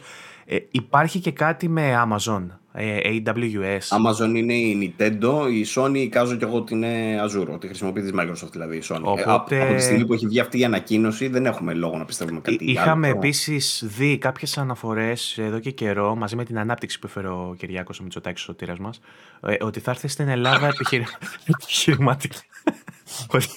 Ότι θα έρθει η Microsoft και η Amazon στην Ελλάδα και μάλιστα είχαν βγάλει και κάποιες θέσεις εργασίας, είχαν προκηρύξει για να πας να δουλέψεις, τις οποίες είχα δηλώσει και δεν με πήρανε. Μάλλον δεν ξέραν ότι είμαι ο Βαγγέλης Λερός, ο γνωστός broadcaster από το Εγάλεο. Ε, η Microsoft φτιάχνει. Ναι. ναι, όχι και οι δύο φτιάχνουν data centers. Η Microsoft νομίζω φτιάχνει τρία στα Σπάτα και δεν θυμάμαι πολλού. Ναι. Ε, οπότε, ναι, και έψαχναν και προσωπικό. Είχε βγει μια προκήρυξη για προσωπικό. Εγώ και janitor να με παίρνανε, θα πήγαινα στην παρούσα φάση που δεν έχω να πληρώσω τον καφέ μου. Ε, βασικά, καλά. God, God bless τα μέλη του βι τζι είκοσι τέσσερα που κάνουν sponsor τον καφέ. Αλλιώς δεν ούτε καφέ. Αν θυμάμαι καλά, σταμάτα να ευχαριστείς τον κόσμο να σου πληρώ, ότι σου πληρώνει τον καφέ. Είναι δυνατόν. Ε, βασικά. Θυμά... Τέλος πάντων, άσε από τίποτα τώρα. Αν θυμάμαι καλά, δύο χιλιάδες είκοσι έξι έχουν πει για έναρξη για τους servers στην Ελλάδα. Το οποίο yeah. βέβαια σημαίνει ότι αν έχουμε Amazon και Microsoft servers στην Ελλάδα, καταλαβαίνετε ότι τα ping θα είναι πολύ μικρότερα, καταλαβαίνετε ότι θα έχουμε καλύτερες συνδέσεις κτλ. Έτσι. Yeah. Ε, λοιπόν, έχουμε... Ανάπτυξη. Ε, τα έχει το... πει ο Παύλος. Το Υπουργείο, το Υπουργείο της Ψηφιακής Ανάπτυξης είναι το μόνο που δουλεύει στην Ελλάδα. Το έχει πει ο Παύλος, έτσι. Είναι, είναι, το, πρώτο, είναι το, το πρώτο στάδιο της μετάβασης του Παύλου σε νεοδημοκράτη. Με, ξεφτι, με ξεφτιλίζεις τώρα πολιτικά, αλλά η αλήθεια είναι ότι όντως το έχω πει. Δεν το παίρνω πίσω. Όντως, ψηφιακά έχουμε, έχει, κοίτα, δεν με, έχει δουλέψει ο Πιαρακάκης. Έχει γίνει δουλίτσα από πριν και το πιάνω τώρα. Με αυτά που μου έχεις πει, μου το έχεις πουλήσει ότι γίνεται δουλίτσα εκεί πέρα. Αν προσπαθούσες να μου πεις κάτι αντίστοιχο για το Υπουργείο Υγείας, ας πούμε, και το Υπουργείο Πολιτισμού, δεν θα με επιθέσεις. Ή της παιδείας, για παράδειγμα, ξέρω εγώ. Ναι, ναι, ναι, έτσι ακριβώς. Αυτά είναι σαράντα χρόνια. Έλα, τώρα θα κάνουμε πολιτική εκπομπή. Γιατί λοιπόν, όχι. Ε, ε, η ανάπτυξη πάντως ήρθε. Έχουμε πλέον streaming και στην Ελλάδα. Το, το θέμα είναι ότι η Sony πήρε απόφαση επιτέλους να φέρει το streaming και στην Ελλάδα. Ε, δεν το περίμενα για κανένα λόγο. Περίμενα να είμαστε από τις τελευταίες, τελευταίες, τελευταίες χώρες. Δεν είμαστε από τις τελευταίες χώρες. Είμαστε καλά. Είμαστε απλά στο δεύτερο κύμα. Βέβαια, το, από το πρώτο κύμα έχουμε τρία χρόνια διαφορά. Ξέρω, τέσσερα όπως είναι το PlayStation Now, παραπάνω, μαλακής. Αλλά είναι και αυτό κάτι να ξέρεις για να χαίρεσαι αισιόδοξο. Μου λες, οκ, μας παίρνε, μας λαμβάνουν υπόψη τους. Ε, τώρα, μπορούσε κάποιος ήδη να μπει βέβαια σε streaming. Και τώρα, αυτή τη στιγμή που μιλάμε, μπορεί κάποιος να πάρει PlayStation Now. Νομίζω ότι μπορεί, εκτός αν έχουν κόψει τις κάρτες. Α, το οποίο συγχω... βγήκε σε ένα άλλο. Συγγνώμη, συγγνώμη, συγγνώμη. Τράτα το, σημείωσέ το γιατί θα το ξεχάσεις σίγουρα. Ε, ναι. Σου είπα ότι μίλησα με τον φίλο μου τον Δημήτρη το Λουκαρά από τη Ρόδο, φιλιά εντωμεταξύ. Επίσης ναι. να πω ένα ευχαριστώ στο φίλο μας τον Δημήτρη, γιατί μας έχει κάνει το intro αυτό που γουστάρει ο κόσμος που παίζει στην αρχή. Μουσικούλα. Την έχει και. Να το τραγουδήσω όλο, να το πω. Μας έχει φτιάξει τη μουσική. Vocal cover.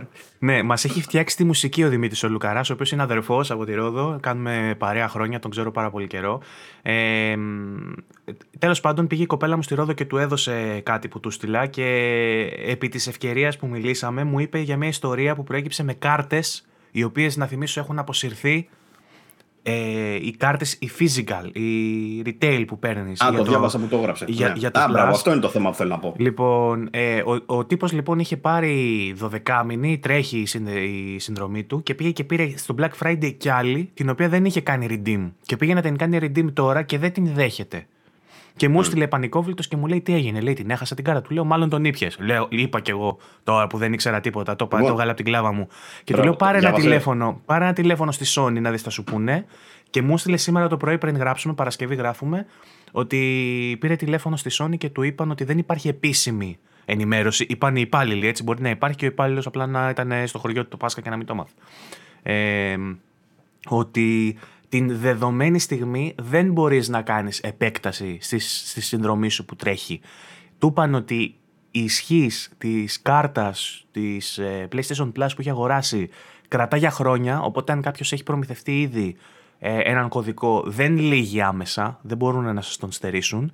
Όμως τη δεδομένη στιγμή και μέχρι να λύσουν το τι θα γίνει με τη νέα μορφή του PlayStation Plus και πώς θα γίνει η μετάβαση από τη μία μορφή της υπηρεσίας στην άλλη και πώς θα γίνεται upgrade, γιατί είναι και αυτό ένα pending θέμα που μένει να διασαφινιστεί το πώς θα γίνεται. Δηλαδή από την essential κατηγορία κάποιος που έχει ακόμα υπόλοιπο ένα ή δύο χρόνια πώς θα πάει στην επόμενη κατηγορία, στην ανώτερη και τι θα πρέπει να πληρώσει. Μέχρι λοιπόν να επιληθεί όλο αυτό και να γίνει σαφές, τη δεδομένη στιγμή δεν μπορείς να κάνεις redeem άλλη κάρτα physical για το PlayStation Plus και έτσι δεν μπορούσε και ο Δημήτρης να το κάνει. Του είπαν όμως ότι θα λυθεί αυτό μέχρι τον Ιούνιο που θα έρθει η καινούργια μορφή της υπηρεσίας και θα μπορείς τότε να το κάνεις redeem ε, και τη δεδομένη στιγμή δεν μπορείς γιατί είμαστε σε αυτό το μεταβατικό στάδιο. Οπότε αν κάποιος έχει κωδικό και δεν του κάνει, του βγάζει σφάλμα, ε, ενδεχομένως αυτό να επιληθεί και αν πάρετε τη Sony θα σας πούν το ίδιο πράγμα. Δηλαδή δεν υπάρχει επίσημη τοποθέτηση. Ε, τουλάχιστον από την Sony Ελλάς. Άμα πάρεις τηλέφωνο στα, στα κεντρικά, στη γραμμή εξυπηρέτηση της Sony, θα σας πούν αυτό το πράγμα. Σας λέω τουλάχιστον τι είπανε στο Δημήτρη που πήρε σήμερα τηλέφωνο. Ε, μην ανησυχείτε, θα πω εγώ, γιατί πρώτον, οι κάρτες αυτές, όπως είπε και ο Βαγγέλης, δεν λήγουν γρήγορα. Δεύτερον, ε, αν δεν έχετε συνδρομή ενεργή, μπορείτε να τη βάλετε. Σωστά, σωστά. Αυτό, και που, αυτό. Κόψανε, αυτό που κόψανε, οπότε με αυτά τα δύο δεν υπάρχει λόγος ανησυχίας. Ναι. Αυτό που κόψανε είναι το stacking. Ακριβώς, mm. το, το λεγόμενο stacking. Ε, κατά πάσα πιθανότητα, διαβάζω και εδώ πέρα, ρε παιδί μου, λέει ότι είναι μάλλον για να κλείσουν ένα loophole για να μην μπορεί να εκμεταλλευτεί κάποιος το. Ε, να μην μπορεί, το... Ε, για, να το πούμε, να για να το πούμε απλά, να μην μπορεί να γίνει αυτό που έγινε με το Xbox και το Gold. Που πήγαινε ο κόσμος και φάρμαρε το Gold. Ακόμα το έχουν αφήσει αυτό, έτσι. Ακόμα το έχουν αφήσει ακόμα, αφήσει. ναι, γιατί η Microsoft δεν δίνει rats as που λένε και θα σου εξηγήσω γιατί υπάρχει κι άλλος λόγος που δεν δίνει rats as, υπάρχει κι άλλο θέμα. Ε, που σου λέει ότι μπορείς να κάνεις convert το Xbox Live Gold σε Game Pass και πηγαίναν όλοι και παίρναν είτε από Αργεντινή με βι πι εν και Τουρκία είτε κανονικά ελληνικά από ελληνικά καταστήματα Gold και βάζανε, βάζανε, βάζανε και μετά περνούσαν από τη διαδικασία που το αυτό το μετέτρεπε σε Ultimate, Game Pass Ultimate και είχανε, έχουν φτιάξει πολύ μέχρι το δύο χιλιάδες είκοσι πέντε συνδρομή για παράδειγμα, δεν θα πληρώνουν μέχρι το είκοσι πέντε. Με, με προβληματίζει λιγάκι το γεγονός ότι στο, στο Xbox γίνεται αυτό το πράγμα, ρε παιδί μου, γιατί οι συνδρομές μπλέκονται λίγο μεταξύ τους. Εδώ πέρα στη Sony είναι λίγο πιο ξεκάθαρο, γιατί στην ουσία το πι ες Plus όπως είναι τώρα θα είναι ακριβώς το Essential. Οπότε πληρώνοντας τη διαφορά για τα άλλα tiers θα σε adjust, θα σε ακριβώς. Δεν έχει κάποια έκπτωση, δεν έχει κάποια προφορά, δεν έχει κάτι άλλο. Οπότε αναρωτιέμαι τι ακριβώς πήγαν. Ε, να εγώ, πιστεύω, ως εγώ πιστεύω θα υπάρχει κάποια προσφορά για αυτούς που έχουν ήδη συνδρομή για να κάνουν ναι. το upgrade. Δεν θα σε βάζω να πληρώσει απλά τη χρηματική διαφορά του τύπου κάνει, εκατό, κάνει εκατό ευρώ, ξέρω εγώ, η μία και εσύ θες να πας αυτή που έχει εκατόν πενήντα, δώσε πενήντα ευρώ. Πιστεύω θα σου πούνε δώσε είκοσι ευρώ, ξέρω εγώ, δώσε δέκα ευρώ. Κατάλαβες. Καλά, είναι και η διαφορά του στο χρόνο, αλλά καλά, να ρωτιέμαι βασικά αυτό, σε ποια μορφή θα τα δώσουν για να τα αγοράσεις. Δηλαδή, αν, έχεις, αν ξέρω εγώ, έχω τώρα μέχρι το δύο χιλιάδες είκοσι τέσσερα εγώ. Ναι. ε, θα μπορώ να πάρω ένα χρόνο επιπλέον. Μετά θα ξαναγυρίσει η συνδρομή μου, ξέρω εγώ, στο είναι, παλιό. Είναι αυτό το... που περιμένουμε να μάθουμε ουσιαστικά. Ε, ναι. Τώρα, άλλο πράγμα που δεν νοιάζει καθόλου τη Microsoft, θα σε πάρω λίγο από αυτό το θέμα για λίγο και αν θες επιστρέφουμε σε αυτό αργότερα. Ε, έσκασε mm-hmm. ένα θέμα, μια είδηση μέσα στο διβδόμαδο αυτό που αποσιάσαμε, ότι θα μπουν διαφημίσεις στα free-to-play παιχνίδια. Το δες αυτό? Και στη Sony. Και στη Sony και στη Microsoft. Η διαφορά ποια είναι που είπε ότι η Microsoft δεν δίνει rat's ass? Η Microsoft ε, έχει κάνει... πιο streamline, έχει απλοποιήσει πάρα πολύ την διαδικασία, γιατί θα αφήσει ελεύθερους τους developers ε, των εκάστοτε free-to-play παιχνιδιών να διαπραγματευτούν εντός ενός κλειστού marketplace με τους επίδοξους διαφημιστές την τιμή ε, και τον τρόπο με τον οποίο θα βάλουν τις διαφημίσεις μέσα στα free-to-play παιχνίδια και θα δώσει όλα τα κέρδη στους developers. Από την άλλη υπάρχει η φήμη, το οποίο δεν έχει οριστικοποιηθεί ούτε έχει γίνει επίσημο ακόμα από τη Sony, όμως πολλοί το λένε σε reports και σε ψιθύρους μέσα στα Reddit και μέσα στα Twitter, ότι η Sony ακόμα διαπραγματεύεται το τι ποσοστό θα παίρνει από αυτές τις διαφημίσεις. Που σημαίνει λοιπόν ότι η Microsoft λέει δεν με νοιάζει, έχεις ένα παιχνίδι free to play μέσα στο, στο οικοσύστημά μου, φέρνει παίχτες για να παίξουν δωρεάν σε μένα, αφού το έχεις free to play, βγάλε λεφτά από τα microtransactions και όπως αλλιώς επιθυμείς μέσα από τις διαφημίσεις. Η Sony σου λέει έχεις το οικοσύστημα, την οικοσυστηματάρα μας, ε, η οποία σου φέρνει λεφτά, οπότε θέλω και εγώ το μερίδιό μου.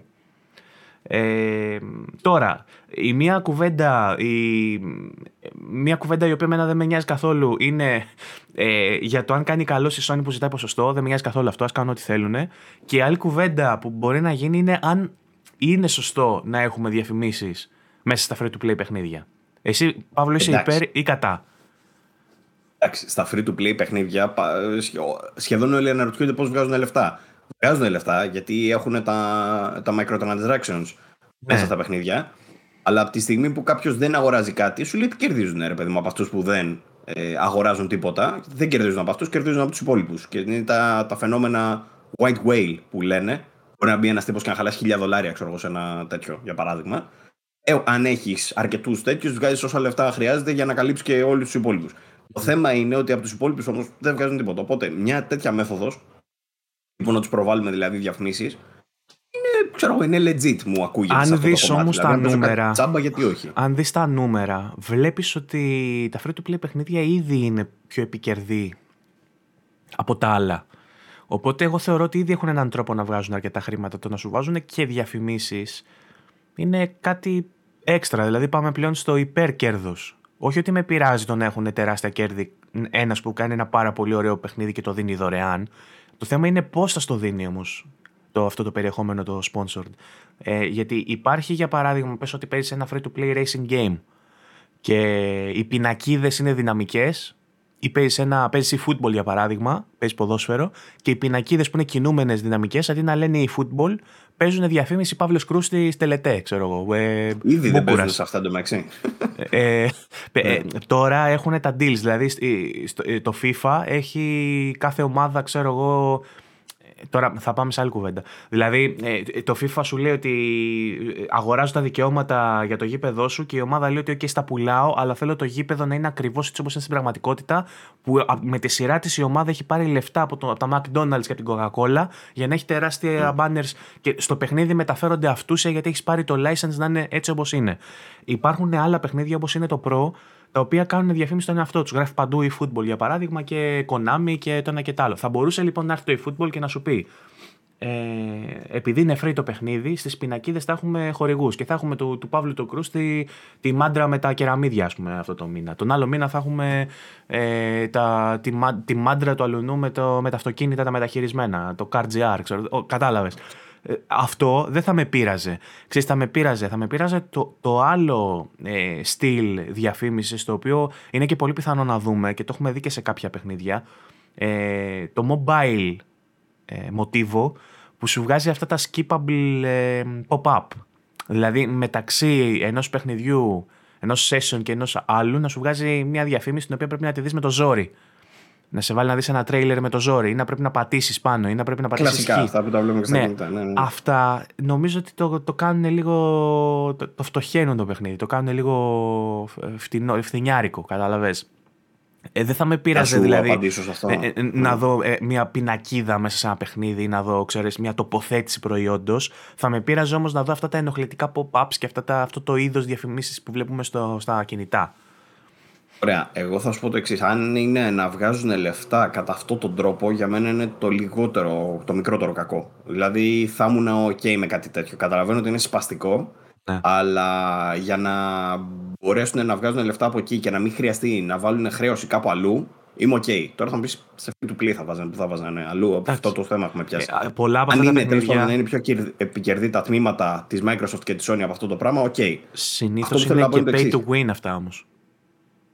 Παίζει και αυτό. Ε, απλά θέλω να σου πω, υπάρχει βέβαια και ένα όριο. Για παράδειγμα, YouTube τον τελευταίο καιρό, τους τελευταίους μήνες, έχει ξεσκιστεί να αυξάνει τις διαφημίσεις. Τις αυξάνει χωρίς να αυξάνει αντίστοιχα όμως και τα μερίδια που δίνει στους content creators. Οπότε το να βλέπεις για, τι να πω, για τρία λεπτά βίντεο και να σου πετάγονται δύο διαφημίσεις οι οποίες είναι και unskippable και να πρέπει, ή να είναι skippable αλλά είναι μετά από τα πέντε δευτερόλεπτα και να σου πετάει δύο εντωμεταξύ, είναι απίστευτα σπαστικό. Ε, αυτό δεν υπήρχε παλιότερα. Παλιότερα σου πέταγε μία διαφήμιση τρία δευτερόλεπτα. Μετά η μία διαφήμιση τρία δευτερόλεπτα έγινε πέντε δευτερόλεπτα. Τώρα, εδώ τους τελευταίους μήνες για παράδειγμα, αποφάσισαν από μόνοι τους, γιατί κανείς δεν έχει λόγο σε αυτό, θα πετάμε δύο διαφημίσεις, τη μία μετά την άλλη. Ε, αυτά είναι όντως αθέμητες τακτικές, ας πούμε. Ε, σε κάποια φάση, ας πούμε, το ξεφτυλίζουν.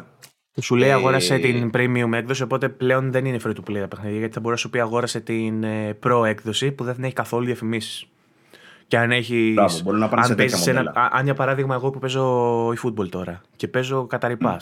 Πασόκ, πασόκ, πασόκ που λέει ο άλλος, ψηφίζω καταρρυπά. Αν έπρεπε μεταξύ των αγώνων να βλέπω και μια διαφήμιση που είναι τριάντα δευτερόλεπτα για παράδειγμα και σκέψω ότι ήδη έχω παίξει είκοσι πέντε ώρες. Υποθέτω ότι μέσα στον χρόνο θα ξεπεράσω τις εκατό. Θα φτάσω στις διακόσιες. Ε, αν από αυτές τις διακόσιες οι τριάντα ώρες στο τέλος είναι να βλέπω διαφημίσεις, μάλλον θα φτάσω στο σημείο να πω πάρ' τα λεφτά μου, ξέρω εγώ, και βάλεις διαφημίσεις στον κόλλο σου. Ξέρεις, θα, θα φτάσω στο σημείο. Δεν είναι παράλογο αυτό. Είναι, είναι, είναι σίγουρα αθέμητη η τακτική, γιατί στην ουσία σου λέει ότι θα σε πρίξω μέχρι να αποφασίσεις να με πληρώσεις. Το οποίο είναι ρε φίλε, τι να πω, είναι τουλάχιστον τραγικό αυτό το πράγμα. Αλλά να σου πω, καταλαβαίνω το, το, το, το frustration το δικό σου τώρα αυτή τη στιγμή. Ελπίζω να μην γίνει έτσι, να μην χρειάζεται να γίνει έτσι. Ελπίζω να το κάνουν λίγο πιο διακριτικά. Τουλάχιστον για αρχή, τα πρώτα χρόνια ελπίζω να μην δούμε. Εντάξει, εγώ λέω, λέω ναι στην. Ε, πώς να το πω. Στην προσεκτική τοποθέτηση προϊόντος. Δεν με νοιάζει δηλαδή να έχω τοποθέτηση προϊόντος μέσα στα παιχνίδια που κάποιος τους ενοχλεί. Που για παράδειγμα, που ήδη έχει, δηλαδή για Death παράδειγμα Stranding, Death Stranding που είχε το Monster. Δεν με πειράζει καθόλου που γίνεται αυτό. Ε, το στο... Gran Turismo που είναι τίγκες ε, ταμπέλες γύρω γύρω. Το, το, το, N B A που, το N B A που είναι το πρώτο παιχνίδι N B A που έβαλε αυτού του είδους διαφημίσεις, ενώ είναι επιπληρωμή παιχνίδι και έβαλε να βλέπεις διαφημίσεις μεταξύ των παιχνιδιών. Ό,τι να είναι για τον μπούτσο του K. Ε, ε, δεν θα με πείραζε να βλέπω ότι πίνουν Gatorade ή ότι πίνουν από το Huerto στο Εγάλεο που παίρνουν pancakes. Ε, δεν θα, δε θα με πείραζε, ξέρω εγώ αυτό. Θα με πείραζε το pop-up. Αυτό θα με πείραζε. Και ειδικά τη στιγμή που θα βγουν και θα σου πούνε πάρε την pro έκδοση πλήρω set και σταμάτα να βλέπεις αυτές τις ενοχλητικές διαφημίσεις. Αυτό θα με. Ε, όχι τόσο ε, ε, ότι θα με, έκανε, θα με απέτρεπε στο να παίξω αυτό το παιχνίδι, απλά θα μου έκανε ευθυνιάρικο. Θα με, θα με ξενέρωνε. Θα το, θα, το, θα το ανεχόμουν, αλλά θα με ξενέρωνε. Anyway. Ε, θες να πούμε κάτι άλλο για το, για το PlayStation Now και αυτά που λέγαμε πριν? Έχουμε αφήσει κάτι pending. Ναι, θα, θα σε γυρίσω ξανά. Για πες. Περίμενε λίγο. Αυτό που ήθελα να σου πω είναι κάτι άλλο που διάβασα τώρα. Έχει να κάνει με το... Περίμενε το βρω. Έχει να κάνει με τις μετατροπές που λέγαμε στις συνδρομές, γιατί τώρα το διάβασα. Λέει στην ουσία ότι η Sony ανέφερε σε όσους έχουν πι ες Plus και πι ες Now. Προφανώς δεν ισχύει για μας, γιατί στην Ελλάδα επίσημα δεν έχουμε πι ες Now. Αλλά σε όσους χρήστες έχουν πι ες Plus και πι ες Now, θα τους κάνουν upgrade αυτόματα σε πι ες Plus Premium. Το οποίο μάλλον εκεί είναι και το κενό που έλεγα εγώ, δεν ξέρω πώς θα κάνουν προσφορές κτλ. Μάλλον κάπου εκεί έγκυται. Αλλά αυτό. Θα κάνουν convert, λέει, αυτόματα. Οπότε το stacking τώρα το έχουν κόψει, δεν μπορείς να κάνεις κάτι. Δεν αλλάζει κάτι σε αυτό. Ε... Θα ήθελα λίγο να μου πεις τη γνώμη σου και εσύ. Αυτό ήθελα να σε ρωτήσω πριν και δεν μου είπες για το backwards. Δηλαδή, αν, αν βάλουν backwards μέσω streaming, μέσω download, είσαι ok εσύ με αυτό? Γιατί να μην είμαι? Αρέσει, το θες? Γιατί να μην είμαι? Ε, Ωραία, θα το θέσω αλλιώς. Αν, εξαιρέσουμε, αν εξαιρέσουμε την αρχική μου ένσταση που σου είχα πει ότι για μένα το preservation είναι εταιρική ευθύνη και ότι θα πρέπει να μπορώ να αγοράσω την άδεια για να την κρατήσω. Στα έχω πει αυτά. Ε, από εκεί και πέρα τι άλλο θα με ενοχλήσει. Ε, ε, επαναδιατύπωση. Ανα, ανα, αναδιατύπωση. Αν θα το χρησιμοποιούσες αυτό. Θα το χρησιμοποιήσω. Θα το χρησιμοποιήσω. Θα το χρησιμοποιήσω. Ναι. Θα το χρησιμοποιήσω για τον πρώτο μήνα και μετά θα το βαρεθώ και θα το χρησιμοποιώ μια φορά στους δύο μήνες, τρεις. Μια φορά. Τύπου ε, χαζεύω στο YouTube και βλέπω ότι ένας παίζει Duke Nukem για παράδειγμα ή αναφέρει στον Duke Nukem και λέω α, μ, το είχα παίξει το πι ες ένα. Το έχει άραγε στο συνδρομητική για να δω. Α, το έχει. Ας βάλω να το θυμηθώ. Παίζω την πρώτη πίστα, ένα είκοσι λεπτό, μια ώρα, το κλείνω, δεν το ξαναματαβλέπω. Θα με... okay. Νομίζω ότι η συντριπτική, η συντριπτική πλειοψηφία αυτό θα κάνει. Δηλαδή θα μπαίνει για λόγους νοσταλγικούς, θα τσεκάρει κάτι για μία ώρα και θα το αφήνει. Αυτοί που θα κάτσουν να ξανατερματίσουν ένα τέτοιο παιχνίδι παλιό είναι ελάχιστοι, πιστεύω. Δεν έχω τα στοιχεία, τα στατιστικά, απλά λέω. Εγώ η αλήθεια είναι ελάχιστα έχω κάτσει να παίξω. Δηλαδή είχα παίξει λίγο, ξέρω εγώ. Τα περισσότερα κάνουν αυτό που λες. Άντε να παίξω μισό παιχνίδι, ξέρω εγώ, όχι μία πίστα, yeah. μισό. Αλλά τα μόνα θυμάμαι που έχω, έχω κάτσει να παίξω είναι αυτά τα οποία παίζονται. Τα οποία δεν ναι. είναι και πολλά. Δηλαδή το Psychonauts το ένα ή το, τα Dead Space για παράδειγμα. Ε, τέτοιου τύπου που δεν τα είχα παίξει κιόλας. Γιατί αν κάποιος τα έχει παίξει παλιά, θέλει να τώρα, τα ξαναπάρει για να τα ξαναπαίξει. Μέσω cloud, ας πούμε, τώρα τι να παίξει το Max Payne το τρία. Θα, θα το προτιμήσω να το παίξει στο πι σι, ας πούμε. Ναι, γιατί όντως ε, αγόρασα την έκδοση backward στο Xbox. Θα βάλω mods είναι... και θα το παίξω στο πι σι, ας πούμε, και θα είναι βελτιωμένο. Δηλαδή δεν είναι μόνο ότι είναι παλιά τα παιχνίδια, δεν έχουν και βελτιώσεις. Και είναι παλιά πλέον τα yeah. παιχνίδια. Δηλαδή, ένας με mid-range πι σι μπορεί να τα παίξει καλύτερα αυτή τη στιγμή. Αυτό είναι, αυτό είναι το, το ζητούμενο. Δεν, ε, ξέρεις τι όμως, τώρα, αν ο άλλος δεν έχει πι σι, βέβαια, αυτή είναι η, η απάντηση που θα σου δώσω τώρα σε αυτό. Άξι. Αν δεν έχει πι σι, δεν μπορεί να το κάνει αυτό. Πράγμα. Έχει ένα λάπτοπ. Κάποια από αυτά παίζουν και στα tablets πλέον. Πολλά παιχνίδια από αυτά τα παλιά τύπου Grand Theft Auto San Andreas έχουν βγει και σε mobile εκδόσεις και είναι οι ίδιες και καλύτερες, ξέρω εγώ, από τα παλιά. Αυτό είναι αλήθεια, δεν μπορώ να σου πω κάτι σε αυτό. Ε, Τέλος πάντων, αυτά με το PlayStation Plus το καινούριο. Ξαναλέω, το σημαντικό του θέματος είναι ότι το streaming έρχεται στην Ελλάδα. Μπορεί κάποιος να μην τον ενδιαφέρει οτιδήποτε. Εικάζω ότι το streaming θα καταλήξει σε μια φάση, κανείς δεν το προτιμάει γιατί πάντα θα θέλει να παίζει locally, αλλά εικάζω ότι θα έχει μια χρησιμότητα του τύπου θέλω να παίξω τώρα κάτι μέχρι να κατέβει, ξέρω εγώ, το παιχνίδι κανονικά. Ε, θα το βάλει να παίξω streaming πρώτα, ρε παιδί μου, για να μην χάνω το χρόνο μου. Οπότε κάτι τέτοιου τύπου φαντάζομαι Θα, θα χρησιμοποιηθεί το streaming. Yeah. Ε, αυτά. Λοιπόν, έχω άλλο νεάκι. Ε, να, να κλείσουμε με Sony λίγο, ή είναι για Sony? Α, βεβαίως, βεβαίως. Ε, να πούμε για Εγώ... τα πι ες Plus παιχνίδια που ανακοινώθηκαν του Μαΐου, έγιναν επίσημα. Είχε βγει ένα leak το οποίο επιβεβαιώνεται και βλέπουμε τους τελευταίους μήνες ότι έχουμε πάντα μέρες πριν την κανονική ανακοίνωση. Ναι, τα... γιατί είναι αυτός ο ντι ελ Labs, ο οποίος τα βγάζει νωρίτερα πάντα. Και, είναι, και παίχνει πάντα μέσα. Το έχει κάνει τώρα πάνω από έξι εφτά φορές. Και είναι ο Jim Ryan, ξέρω εγώ, και απλά βαριέται τη ζωή του. Λοιπόν, ε, το παιχνίδι λοιπόν το μεγάλο του μήνα είναι το FIFA είκοσι δύο, το πιο πρόσφατο. Ε, ένα παιχνίδι που μάλλον θα πάρουν και στο Xbox οι τύποι που έχουν Ultimate, γιατί κοντεύει ο καιρός που θα μπει στο ι έι Play. Να θυμίσω ότι συνήθως πάνω στο εξάμηνο με εφτάμηνο μπαίνει το FIFA στο Vault του ι έι Play, οπότε όταν θα μπει στο ι έι Play λογικά θα το πάρουν και στο Xbox. Για την ώρα βέβαια αυτό δεν έχει επισημοποιηθεί και είναι μεγάλη προσθήκη το FIFA το είκοσι δύο ε, για το πι ες Plus. Ε, για αυτούς τους λίγους θα πω εγώ που ενώ παίζουν FIFA ε, είχαν κουραστεί, ε, υπήρχε μια έτσι ε, πώς τη λέγεται, ένας κορεσμός ε, με τα FIFA και είχαν πει να κάνουν ένα διάλειμμα στο είκοσι δύο για παράδειγμα, ενώ μπορεί να παίζανε το είκοσι και το είκοσι ένα. Αυτοί πιστεύω θα το κατεβάσουν. Οι υπόλοιποι ποδοσφαιράκιδες δεν ξέρω αν υπάρχει ένα σεβαστό ποσοστό εξ αυτών που έχει φτάσει ε, Μάιος και δεν έχουν αγοράσει ακόμα το FIFA μετά από τόσες εκτόσεις που έχουν πέσει. Ε, υπάρχουν βέβαια και πιο casual ποδοσφαιρόφιλοι όπως ο Παύλος για παράδειγμα που μπορεί να μην, να μην έδινε λεφτά ποτέ να το αγοράσει, αλλά τώρα που είναι τσάμπα να το κατεβάσει το δει λίγο. Ε, και είναι και ένα παιχνίδι το οποίο είναι μόνιμα πρώτο στα charts, έτσι. Άμα δεις τα γιου κέι charts, το FIFA είναι πάντα πρώτο. Ε, πάντα κάνει πωλήσεις. Ε, νομίζω ότι το να μπει στο συνδρομητική είναι λίγο στο πλαίσιο της ε, τόνωσης του, του microtransaction και του lootbox κομματιού του Ultimate Team, ρε παιδί μου, που μάλλον έχει πάρει την κατιούσα και λέει να στο βάλουμε στο Plus, να, μπει, να μπουν παίχτες έτσι σοριδών, να μπουν να παίξουν Ultimate Team, να δουν είναι ότι και άλλοι... Είναι στο E A Play, μωρέ. Είναι η ώρα του τώρα για να μπει ούτως ή άλλως και στο E A Play. Αυτό είπα πριν. Αυτό είναι, είπα πριν. Είναι ναι, μαζικό. Ότι... Συγγνώμη, διάβαζα ναι. τα εδώ πέρα τα νέα. Όχι, είπα αυτό, ότι μάλλον θα το παίξουν και στο Xbox μέσω του Ultimate, επειδή θα μπει στο E A Play. Είναι η ώρα του να μπει. Δηλαδή, αν δεν μπει το Μάιο, θα μπει τον Ιούνιο. Ε, τέτοια φάση. Είναι, είναι στα... στα άμεσα να μπει. Αυτό είναι το ένα παιχνίδι που μπαίνει, το FIFA. Δεν χρειάζεται να πούμε άλλα πράγματα. Ξέρουμε για το FIFA, τα έχουμε πει πολλές φορές. Ε...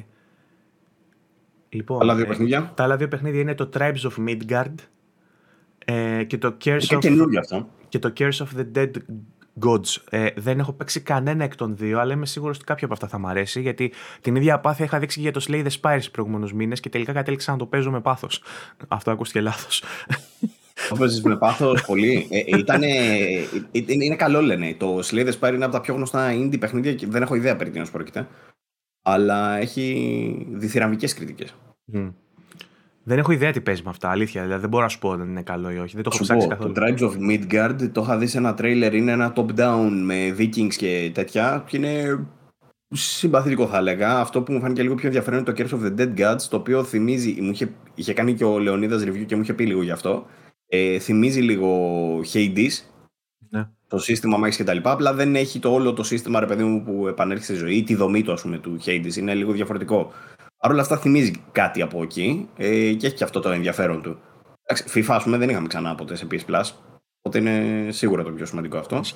Ε, είχαμε... Μπαίνουν στις τρεις Μαΐου, ε. Ναι, είχαμε, είχαμε και άλλο surprise drop τώρα τις τελευταίες μέρες, βέβαια, γιατί μπήκε το εν μπι έι, το του κέι είκοσι δύο, μπήκε στο Game Pass ευνηδίως. Και ήταν και η έκδοση Next Gen, Series S και X.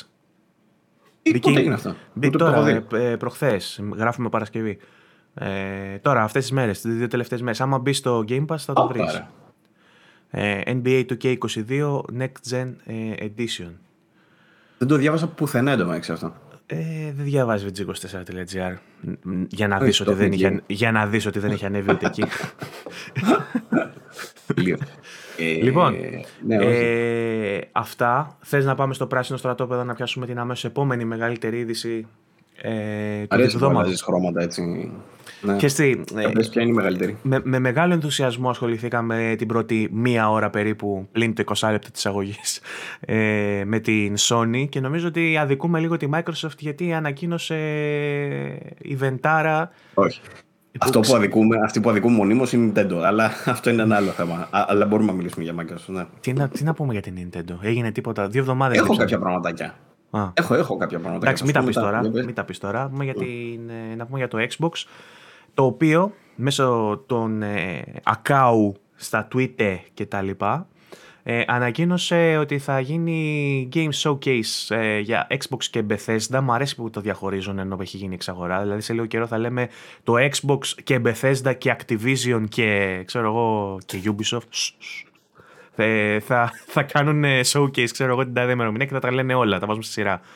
Ε, είναι σαν αυτούς που βγάζουν τα παιδιά τους ε, Μάριο, Ιωάννη, Παπαδόπουλο... Καρακότσο. Και έχει τέσσερα ονόματα σιδηρόδρομο το, το παιδί. Τέλος πάντων, ε, η Microsoft θα κάνει event. Φανταζόμουν θα το κόψουν σε κάποια φάση, δεν μπορεί. Ε, ελπίζω κι εγώ. Δηλαδή θα, θα θέλει δύο παραγράφους για να πεις, ξέρω εγώ, όλο, όλο το τέτοιο. Ωραίο flex. Weird flex, but okay. Γιατί είναι αλλιώς να λες το Xbox θα κάνει event και είναι αλλιώς να λες το Xbox με την Bethesda και την Activision.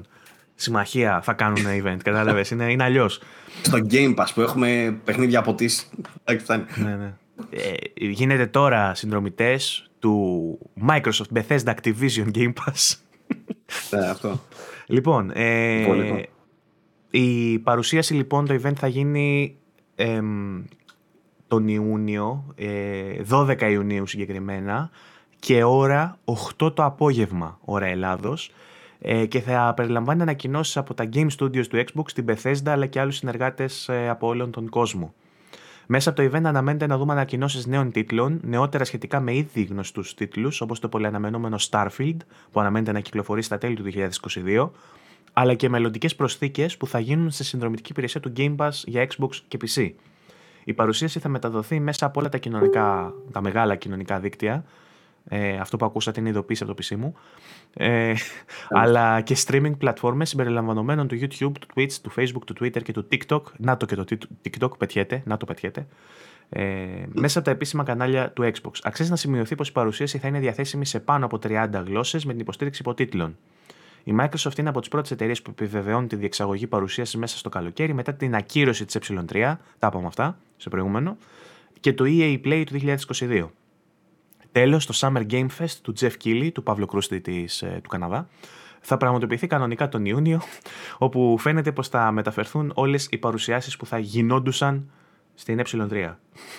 Ε, ε, γράφει ο Παναγιώτης Τριάδης για το βι τζι είκοσι τέσσερα. Ε, ελληνικούς υπότιτλους του Μαξί είχαν και στην περσινή την ε, παρουσίαση. Μπράβο τους, θα πω εγώ. Μπράβο του Microsoft. Ναι. Το Xbox μόνο δεν έχουν βάλει. Mm-hmm. Παιχνίδια. Ε, λοιπόν, τι περιμένουμε να δούμε, Βαγγέλη μου. Ε, έκανα... Ο, ο Ασημάκης είναι αυτός τώρα και κάνει σπαμάρι μαλακές στο... και ακούγεται το bling bling στο... που γράφουμε podcast και, yeah. και ο Ασημάκης μας κυνηγάει. Δεν ακούγεται, ε, δεν τα ακούω πάντα. Ε, εσύ δεν τα ακούς, ναι, τα ακούει, ναι. ακούει ο κόσμος, ναι, γιατί γράφω το feed. Ε, Μαλακία, με πρέπει να το έχω φτιάξει, αλλά δεν είμαστε και καν σοβαρό podcast εδώ που τα λέμε. Ε, έχω κάνει ένα post, κάτσε να το, να το γυρίσω, να το δείξω, ε, που ρώτησα τον κόσμο να μας πει τις προβλέψεις του και έχει συμμετοχή στο γκρουπάκι. Δεν θα σου πω εγώ τι περιμένω. Μαλακίες που πάντα είναι πάλι γνωστοί. Οι περισσότεροι γράφουν μαλακίες, ναι, αλλά καλά κάνουν γιατί εγώ γελάω, μου αρέσουν. Ναι. Οι περισσότεροι γράφουν για Starfield, το γράψαμε και εμείς εντός του άρθρου, ότι αυτό περιμένουμε. Ε, Starfield σε... περιμένουμε να δούμε, έτσι. Ενώ ναι, αυτό είναι σχεδόν, σχεδόν σίγουρο. Ναι, ναι, αν δεν δούμε και τώρα, δηλαδή φιλιά, δεν γίνεται. Λοιπόν, περίμενε τώρα όμως, γιατί είχες σκάσει και μια άλλη είδηση για το Starfield, η οποία θέλω να έχω όλες τις πληροφορίες μπροστά μου. Ε, καθώς βγήκε, λέει, ένας πρώην developer, ο οποίος είναι εγκεκριμένος από ό,τι με πληροφόρησε ο Χοχλάκης. Βέβαια, ο Χοχλάκης είναι PlayStation, οπότε δεν πολύ εμπιστευόμαστε σε αυτά. Αλλά τέλος πάντων θα πω ότι όντως μάλλον είχε δίκιο το παιδί. Ε, και βγήκε ο συγκεκριμένος Game Dev, λέει, ανέφερε ότι, ότι το παιχνίδι δεν είναι ακόμα. Κατά πάσα πιθανότητα, λέει, όντως θα το δείξουν το καλοκαίρι και εκεί πέρα, λέει, θα μάθουμε σε τι στάδιο είναι και αν τελικά θα πάρει αναβολή ή όχι. Είναι πολύ πιθανό να πάρει αναβολή. Για να μην το δούμε στις έντεκα έντεκα του, όπως το έχουν προγραμματισμένο τώρα. Ε, αλλά να το δούμε αργότερα. Εν, Επίσης, προκειμένο... ε, το, το Stalker που πολλοί περιμένανε, μάλλον θα φάει αναβολή, Είμαι, γιατί έγινε το relocation αυτό του, ναι. του studio λόγω του πολέμου στην Ουκρανία. Ζωστά. Ε, αυτό που απλά θέλω να σου πω για το, για το Starfield, το οποίο ξεχνάω, ναι, το όνομά του όλη την ώρα, αλλά είναι, είναι, μου φαίνεται λίγο generic. Λοιπόν, ε, που σκάτα είναι, ρε φίλε. Δεν θυμάσαι τον τίτλο της είδησης. Βρήκα. Λοιπόν, ε, λέει ο συγκεκριμένος ότι το, τον ρωτάνε, ρε παιδί μου, ο Heavy μηδέν μηδέν οκτώ είναι, λέει, ο οποίος είναι verified, ε, και λέει τα εξής: η μηχανή γραφικών, λέει, είναι piece of crap.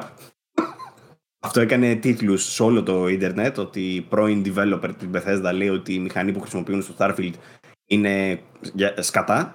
Θύμισε μου, Bethesda, ε, Bethesda δεν είναι? Bethesda, ναι. Α, α, α, οκ. Okay. Από την ομάδα του Skyrim. ε, και λέει το εξής τώρα, ότι ο Todd, ο Howard εννοεί, είναι charismatic guy for sure, και καλά ξέρει τι κάνει, είναι charismatic. Ε, ότι γενικά, λέει, το, αυτά που έχουμε κάνει ως τώρα, λέει, φαίνονται ok. Έχουν κάθε εβδομάδα playtesting που φαίνεται κομπλέ από την αρχή της χρονιάς κιόλας και τσουλάνε κομπλέ. Ε, προσθέτουν όλο και περισσότερα πράγματα. Το shooting, λέει, είναι ok. Αυτό τώρα είναι η γνώμη του dev που δεν ξέρουμε καν αν είναι dev, ξαναλέω, έτσι. Μπορεί να είναι προβοκάτσια. Ε, το shooting, λέει, είναι ok. Το flying, οι πτήσεις είναι terrible, απαράδεκτες αυτή τη στιγμή. Δεν είναι, λέει, καθόλου fun, έτσι όπως το έχουν τώρα. Ο φωτισμός, λέει, και γενικά τα τεχνικά, ρε παιδί μου, όλο και βελτιώνονται. Δεν, φτα... δεν είναι, λέει, στο επίπεδο του Horizon Forbidden West ή κάτι τέτοιο, αλλά είναι και πάλι, λέει, πολύ ωραίο. Βλέπετε. Το παράδειγμα, με το... το παράδειγμα με το Horizon, γιατί το έφερε, ποιος τον ρώτησε? Εντάξει, και εμένα αν μου λέγεις να συγκρίνω κάτι, θα το συγκρίνα με το Horizon, ναι, γιατί το Horizon αυτή μήπως, μήπως, το... η πηγή, μήπως η πηγή είναι ο Χοχλάκης με περούκα και μουστάκι. Είναι πολύ πιθανό. Ε, τώρα, λέει, όσον αφορά το αν θα κυκλοφορήσει στην ώρα του, θα προσπαθήσουν, λέει, σίγουρα, θα κόψουν, λέει, πράγματα, γιατί έχουν πάρα, πολλά, πάρα πολύ περιεχόμενο. Αυτό, λέει, είναι σίγουρο, δηλαδή δεν έχουν πρόβλημα με το όσα πράγματα έχουν βάλει μέσα, Και σίγουρα θα κόψουν από αυτά, θα μοντάρουν δηλαδή για να κοπούν από αυτά. Μετά λέει από αυτό είναι να βρουν ποια είναι τα καλά και τα, ε, και τα διασκεδαστικά ρε παιδί για να τα κρατήσουν. Και μετά φυσικά είναι λέει να κάνουν και το bug testing, το bug fixing. Ε, ε, όλα αυτά που μου λες είναι μια είδηση που θα μπορούσα να βγάλω. Θα είναι μια είδηση που θα μπορούσα εγώ, να βγάλω από την κλάβα μου και να πέσω μέσα. Ακριβώς, όλα αυτά. Δηλαδή, ε, φτιάχνουμε ένα παιχνίδι και έχει πολλά πράγματα και κάποια θα τα κόψουμε. Κάποια πράγματα είναι πολύ ωραία και κάποια είναι πολύ κακά. Εμένα γι' αυτό μου φάνηκε μούφα, ρε παιδί μου. Όποτε βλέπεις τέτοια generic πράγματα, συνήθως είναι μούφα. Αυτό λένε. Είναι σαν να κάποιος να το έχεις σκεφτεί. Αυτά το... είναι, άμα... είναι για αυτούς που βαριούνται στο Twitter και κάθονται και διαβάζουν hoaxes, ξέρω εγώ. Δεν, δεν τα παίρνω σοβαρά. Μα όπως και να έχει. Αυτό έπαιξε όμως σε ειδήσεις. Αυτό έπαιξε σε ειδήσεις γιατί υπάρχει μια κάποια αξιοπιστία. Τα, τα, τα βάζουν σε ειδήσεις αυτοί που δεν έχουν actual content. Παύλε, εμείς που έχουμε κανονικό content δεν βάζουμε τέτοια, τέτοια πράγματα. Μετά από δύο ώρες. Είναι verified όμως. Είναι επιβεβαιωμένος game developer στο Ριζέτερα. Στο Ριζέτερα. Ναι. Μάλιστα. Είπα Reddit, είπα πριν, στο Ριζέτερα είναι. Ε, Αυτό το, το, το, το, το αξιόπιστο φόρουμ. Είναι αρκετά ακριβώς. Τέλος πάντων, ε, το Starfield yeah. πάντως είναι, είναι από τα πράγματα που περιμένουμε να δούμε σίγουρα. Είναι, θα έλεγα, ναυαρχίδα. Είναι αυτό που πρέπει να δείξει η Microsoft για αν θέλει να πάει μπροστά και με τη συμφωνία με την Bethesda κτλ. Η Bethesda τι άλλο θα δείξει τώρα, δηλαδή. Skyrim αποκλείται να δούμε. Ε, Bethesda, έχω όλη την εμπάθεια του κόσμου για την Bethesda. Skyrim, Elder Scrolls έξι. Οπότε προσπάθησα να παίξω, σου πω ότι πήγα να παίξω Deathloop και τα παράτησα, δεν μ' άρεσε καθόλου. Ας σου σχολιάσω ότι κι εγώ δεν έχω τρελαθεί ρε γαμώτο. Είναι... Είχα παίξει το μισό και το παράτησα για να παίξω τα υπόλοιπα που είχα. Δηλαδή Horizon, Sifu και τα λοιπά και το είχα αφήσει κι εγώ στη μέση. Δεν είναι ευφιές. Δεν είναι κακό, πάρα... είναι δεν κακό, δεν κακό. Απλά ήμουν σε φάση ναι, όχι. Πρωτότυπο. Καλό, αλλά ναι, όχι εντάξει. Πάμε να παίξουμε τίποτα άλλο. Ξέρεις, τέτοια φάση. Ξέρεις τι με χάλαγε πάρα πολύ στο Deathloop. Πάρα πολύ. Το shooting, μαλάκα είναι απαράδεκτο. Είναι για παιχνίδι του τρία το shooting του. Είναι απαράδεκτο. Έχει απαράδεκτη αίσθηση, απαράδεκτη στόχευση, απαράδεκτη γενικά η δράση του. Μετα... Νομίζω οι τύποι δεν το έχουν καθόλου καλά με τα animations. Δεν τα πάνε καλά με τα animations. Δεν έχει καλό, καλή αίσθηση του βάρους κανείς. Ξέρετε, είναι love or hate. Παιχνίδια Bethesda και ειδικά Arcane είναι love or hate.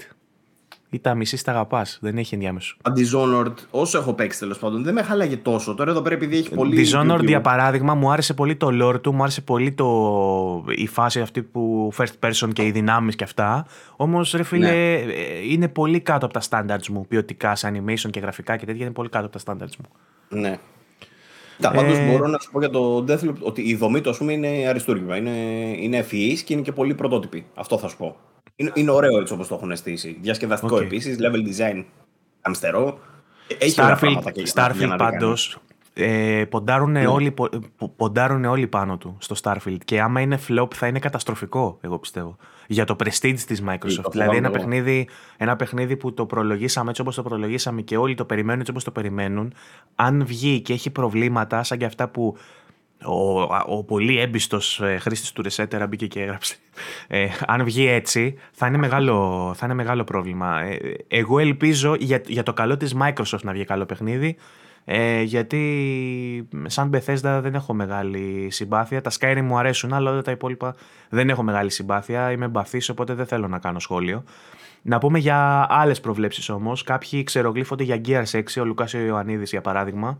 Θα ήθελα να δω ένα Gears έξι, να δείξει τα δόντια του λίγο το series. Ε, το περιμένουμε, νομίζω είναι επιβεβαιωμένο ότι το αναπτύσσουν με, με Unreal πέντε, έτσι. Και ήδη ναι. έχουμε δει από την Coalition ένα demo Unreal πέντε, που είναι ο τύπος εκεί πέρα που κρατάει είναι μια πέτρα, ένα φακό, που δεν είχα πει Coalition την άλλη φορά, είχα πει Initiative, άσχετα.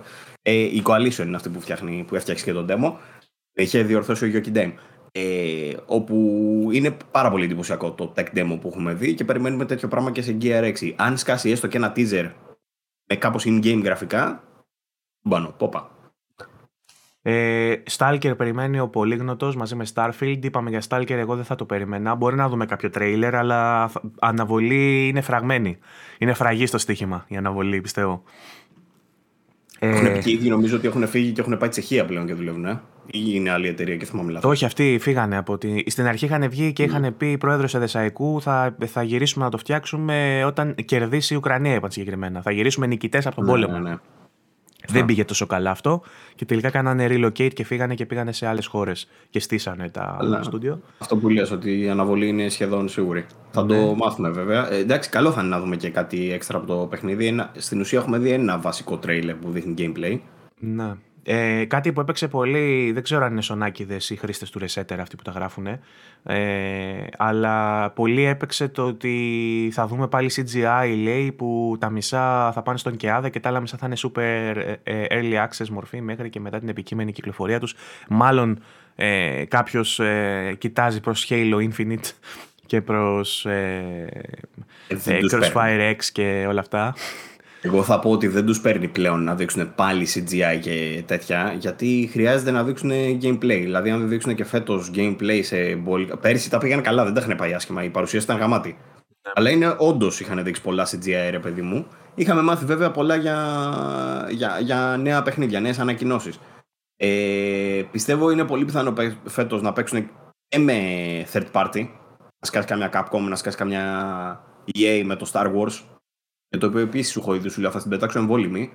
Να σου πω ότι έσκασε ρεπορτάζ που λέει ότι το παιχνίδι θα κυκλοφορήσει το δύο χιλιάδες είκοσι τρία μόνο για Next Gen. Το Jedi Fallen Order δύο, και δεν θα λέγεται Fallen Order δύο. Αυτό το είδα, ναι. Λέγεται ναι, κάπως ναι. αλλιώς. Mm-hmm. Επίσης, ε... δεν ξέρω γιατί μου τις πέτασες έτσι εμβόλυμες, αλλά ε, σήμερα πριν λίγο είχαμε και, είχαμε και teaser από Activision για το επόμενο Call of Duty, το Modern Warfare δύο. Βάλανε το logo. Αναγιά. Αναγιά σου. Οπότε μπορεί να, καταρχήν, Call of Duty κατε, κατά παράδοση ε, σκάει γύρω στο Μάιο, αν δεν κάνω λάθος, με teaser και trailer για single player, και σκάει μετά Ιούνιο, ξέρω εγώ, κοντά στην ι θρι, που πλέον δεν θα έχουμε ι θρι, τέλος πάντων μπορεί να σκάσει στο, στις Microsoft, με multiplayer. Ή τέλος πάντων, κάπως έτσι, σχεδόν κοντά όλα αυτά. Κυκλοφορία Σεπτέμβρη, ξέρω εγώ. Το περιμένουμε, δεν το περιμένουμε. Νοέμβρη, Νοέμβρη βγαίνουν συνήθως. Okay. Ε, πάντως είναι η πρώτη φορά που βλέπουμε επιβεβαίωση ότι όντως είναι. Εντάξει, το ξέραμε ότι θα είναι Modern Warfare δύο γιατί έχει τρελά leaks, αλλά είναι η πρώτη φορά που έχουμε επιβεβαίωση ότι όντως το παιχνίδι που έρχεται θα είναι sequel στο παιχνίδι του δύο χιλιάδες δεκαεννιά, έτσι. Το περιμένουμε πώς και πώς. Φαντάζομαι και εσύ. Για ποιο λόγο? Μας άρεσε πάρα πολύ το για Modern το Call of Duty, λες. Α, ναι. Το πρώτο ναι. μου άρεσε πάρα πολύ. Ναι. Ακόμα δεν έχω, ε, παίξει το... δεν έχω παίξει το Vanguard ακόμα. Εντάξει, και το Vanguard, ε, αλλά το sequel του Modern Warfare το περιμένεις. Είπες εσύ στο προηγούμενο επεισόδιο ή για το Vanguard ή για το Cold War, είπες okay. ότι, ήταν, ότι είναι από τα καλύτερα single. Cold War είναι για σφαλιάρες, ήταν yeah. πολύ χειρότερο από ό,τι περίμενα. Το Vanguard είναι από τα καλύτερα. Μάλιστα. Η μαλακή ξέρεις ποια είναι, oh. ότι εγώ ας πούμε αυτά τα παίζω στο πι σι και πλέον αυτά μπορείς να τα αγοράσεις μόνο μέσω του Battle.net, το οποίο Battle.net το, το συχαίνομαι. Oh. Δεν μπορείς να το πάει στο Steam, ας πούμε, και τέλος πάντων. Έχουμε και αυτά επισάκητες, yeah. έχουμε τα προβλήματά μας. Ε, ο, ο Γιώργος Ορίζος έχει γράψει εδώ πέρα μια λίστα, σαν λίστα με ψώνια είναι, έχει γράψει είκοσι έξι παιχνίδια και είναι όλα αυτά που θα μπορεί η ντι ελ σι. Ε, mm. Κάποια από αυτά θα είναι, απλά εγώ ρώτησα προβλέψεις, σε φάση τι περιμένετε να δείτε και μου έγραψε είκοσι έξι πράγματα. Που... Αυτά είναι όλα. Αυτά είναι όλα που θα μπορούσαμε να δούμε, ας πούμε, και το είχα απαντήσει εγώ προβλέψεις ζήτησα, αλλά μου κάνουν και ψευδή πόθη. Ψιλοτσαντίστηκε λίγο και μου λέει εντάξει, είναι το μόνο σοβαρό post λέει εδώ πέρα και δεν σ' άρεσε κιόλας που κάνει. Γιατί έχει από κάτω, ας πούμε, άλλα από τα οποία είναι post τύπου ασημάκι, πώληση Bethesda στην Activision. Ή ξέρω εγώ. Ε, πού είναι ο άλλος. Έγραψε ο Τσάμπιρας Metroid Prime τέσσερα στο Game Pass. Δηλαδή, ανάμεσα σε αυτά τα post, ναι, δείχνει πιο σοβαρό. Στους καραγκιόζηδες. Ναι, αλλά από την άλλη, τώρα, άμα πεις τριάντα πράγματα, θα πέσει μέσα προφανώς. Είναι σαν να παίζω. Να έχει παίζεις κι άλλο σοβαρό όμως. Έχει κι άλλο σοβαρό που είναι η πρόβλεψη του Χρήστου του Καπάνταη. Ναι. Λέει, νομίζω θα έχουμε Starfield gameplay μέσα. Game, ε, Hellblade, Hellblade πέντε λεπτό καθαρό gameplay. Συμφωνώ μαζί του. Κατά πάσα πιθανότητα να δούμε. τρία πέντε λεπτά από την ομάδα του Stalker, αυτό μου πολύ. Καθαρό, καθαρό, καθαρό, καθαρό gameplay στο Hellblade τώρα, εντάξει. Καθαρό. Όχι, γιατί μπορεί να το gameplay. Ε, το gameplay υπογραμμίζω και βάζω σε quote marks. Gameplay στο δεν Hellblade. Επειδή τους κράξανε στο προηγούμενο ότι α, είδαμε κάτι που δεν ήταν ακριβώς gameplay. Μα έτσι θα είναι όλο το παιχνίδι. Έτσι θα είναι όλο το παιχνίδι. Έτσι λες εσύ, μωρέ. Άσε μας, εντάξει, εντάξει. Εγώ πιστεύω ότι όντως θα σκάσει gameplay. Ε, αυτό που μου άρεσε είναι που λέει τρία πέντε λεπτά από την ομάδα του Στόκερ να μας εξηγεί τον πόλεμο και πώς τους επηρέασε, δείχνοντας παράλληλα πλάνα που, και που είχε φτάσει πρόοδος. Είναι πολύ συγκεκριμένο και το πιστεύω εκατό τοις εκατό και εγώ ότι κάτι τέτοιο θα δείξουν. Ε, χωρίς να κοροϊδεύουμε προφανώς την κατάσταση στην οποία είναι οι άνθρωποι, απλά θέλω να πω είναι πολύ πιθανό όντως να γίνει κάτι τέτοιο. Κοροϊδεύουμε κυρίως τα, τα κλισέ της βιομηχανίας. Ε, Halo Co-op trailer, το περιμένουμε κι αυτό. Μαζί με ακριβή ημερομηνία. Ghostwire και Deathloop ημερομηνία κυκλοφορίας, το ξέρουμε ότι θα σκάσουν ένα χρόνο μετά. Σχέση με το τέτοιο, οπότε Σεπτέμβρη κατά πάσα πιθανότητα θα το δούμε τον Deathloop να μπαίνει Game Pass. Ε, ε, ξενερουά όμως τώρα, να δεις δηλαδή μέσα στο event Ghostware και Deathloop, βγάλε μια ανακοίνωση. Ε, θα στα πετάξουν λίγο, ρε παιδί μου. Εντάξει, αυτό δεν πρέπει. Αν είναι, έτσι, αν είναι και, και για τα δύο πάνω από πενήντα δευτερόλεπτα, είμαι δυσαρεστημένος. Πρέπει να σου πουλήσουν κάπου στο Day One στο Game Pass. Κατάλαβες, θα σκάσει τώρα στο Xbox και θα είναι Game Pass. Ναι. Ε, teasers λέει σε Gears, Unreal Engine κτλ. Και, και θα τελειώνει λέει με Phoenix. Αυτό είναι ευσεβής πόθος. Ο Phoenix πιστεύω ότι έχει τελειώσει, έχει φύγει από τα Gears. Πώς θα το ξαναγυρίσουν. Cinematic ε, trailer και... σε Avowed. Avowed, εγώ, Avowed και Fable θέλω να, να δω, αλλά... Κοίτα, αν δεν δω Fable και τώρα... Αν δεν δω Fable και τώρα, νομίζω είναι μια καλή στιγμή για να... Να τους ξεγράψουμε. Είναι, είναι το Fable. Έχω πει ότι περιμένω για το χρόνο δύο παιχνίδια. Το Fable και το Hogwarts στο Legacy. Πότε είναι το Hogwarts στο Legacy η κυκλοφορία του? Φέτος. Θυμάσαι μηνά. Holiday. Α, μαλακία. Ναι, πάμε. Τι, γιατί ξαναρρώσεις. Ε, ε, ε, θυμάμαι την αρχική κυκλοφορία που έλεγε για Μάιο-Ιούνιο και λέω κάτσε, κάτσε, βγαίνει το Hogwarts και εγώ κάθομαι. Μήπως είναι τώρα. Ναι, ναι, και, ναι, ναι, ναι. Και δεν ουρλιάζω και λέω αν ναι, έχει πάει Holidays. Άκου, η χρονιά είναι πάρα πολύ περίεργη. Είχαμε το πρώτο τρίμηνο κυκλοφορίες, τώρα δεν έχει τίποτα. Κατά και, θα έχει και, θα και θα έχει και ναι, ε, Νοέμβρη-Δεκέμβρη θα βγει μετά ένα bulk πάλι με είκοσι παιχνίδια και θα τα προλαβαίνουμε πάλι. Μπράβο. Είναι, είναι πολύ πιθανό, αλλά είναι πολύ περίεργη η χρονιά. Πολύ αν δεν φάνε αναβολή yeah. τα περισσότερα. Πάντως, ε, να πω ότι εγώ Fable όντως περιμένω πάρα πολύ. Αν δεν δω και τώρα Fable θα αρχίσω, να, θα αρχίσω να γκρινιάζω πιο έντονα. Το Avowed, αν και αυτό το περιμένω πάρα πολύ έντονα γιατί είμαι μεγάλος φαν του, του στούντιο ε, που το αναπτύσσει και μου άρεσαν και τα προηγούμενα παιχνίδια τους. Ε, νομίζω ότι πρέπει να είναι σε early stages. Θα, ε, αν δείξει δηλαδή gameplay teaser με μια περίοδο κυκλοφορίας του χρόνου ή του μεθεχρόνου, θα είμαι οκ, okay, δεν θα γκρινιάξω. Απλά θα ήθελα να δω ένα teaser έτσι πέραν του, του σι τζι άι αυτού που είχαν δείξει στην αρχική κυκλοφορία. Αν και είναι πολύ νωρίς. Ίσως να μην δούμε και καθόλου Avowed. Ε, επίσης λέει ο Καπάντα κάποιο εκ των Doom και Wolfenstein ανακοίνωση με fast-paced trailer. Μόνο τη σειρά δεν είπα λέει. Ε, μόνο τους χορηγούς δεν είπες, θα παίξουν ανάμεσα. Ε, ναι, Perfect Dark που αναφέρει και ο Πιτέλ. Α, για πες. Το Doom νομίζω ότι είναι νωρίς να δούμε άλλο. Το Eternal είναι πολύ πρόσφατο. Αλλά ένα teaser για καινούριο Wolfenstein δεν θα μου έκανε τόσο μεγάλη εντύπωση. Ε, και ενδεχομένως ναι. όχι κάνον. Θα μπορούσαμε να δούμε κάποιο spin-off που μπορεί να το δουλεύουν καιρό και να μην έχουμε ακούσει γι' αυτό. Πάλι spin-off. Ίσως κάνουν κάτι. Δεν είναι πάλι. Το τελευταίο, πάλι το τελευταίο που βγήκε ήταν κάνον. Το πιο προηγούμενο δεν ήταν.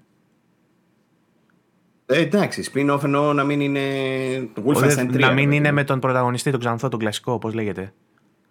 Ναι. Ο... Το, το, τον Κρυχόβιακα, στον πούμε, που μου αρέσει να... Ο Κρυχόβιακα. Είναι παίχτης της ΣΑΚ, αυτό γελάω, αλλά πού να το ξέρεις εσύ. Ε, λοιπόν. Ε, πολύ καλό.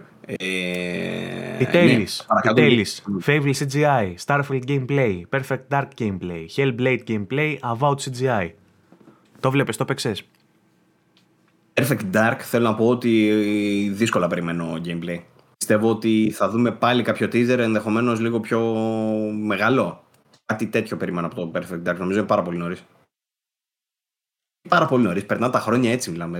επτά χρόνια το κάθε παιχνίδι, αλλά έτσι μας έχουν συνηθίσει, γι' αυτό το λέω. Την πρόβλεψη.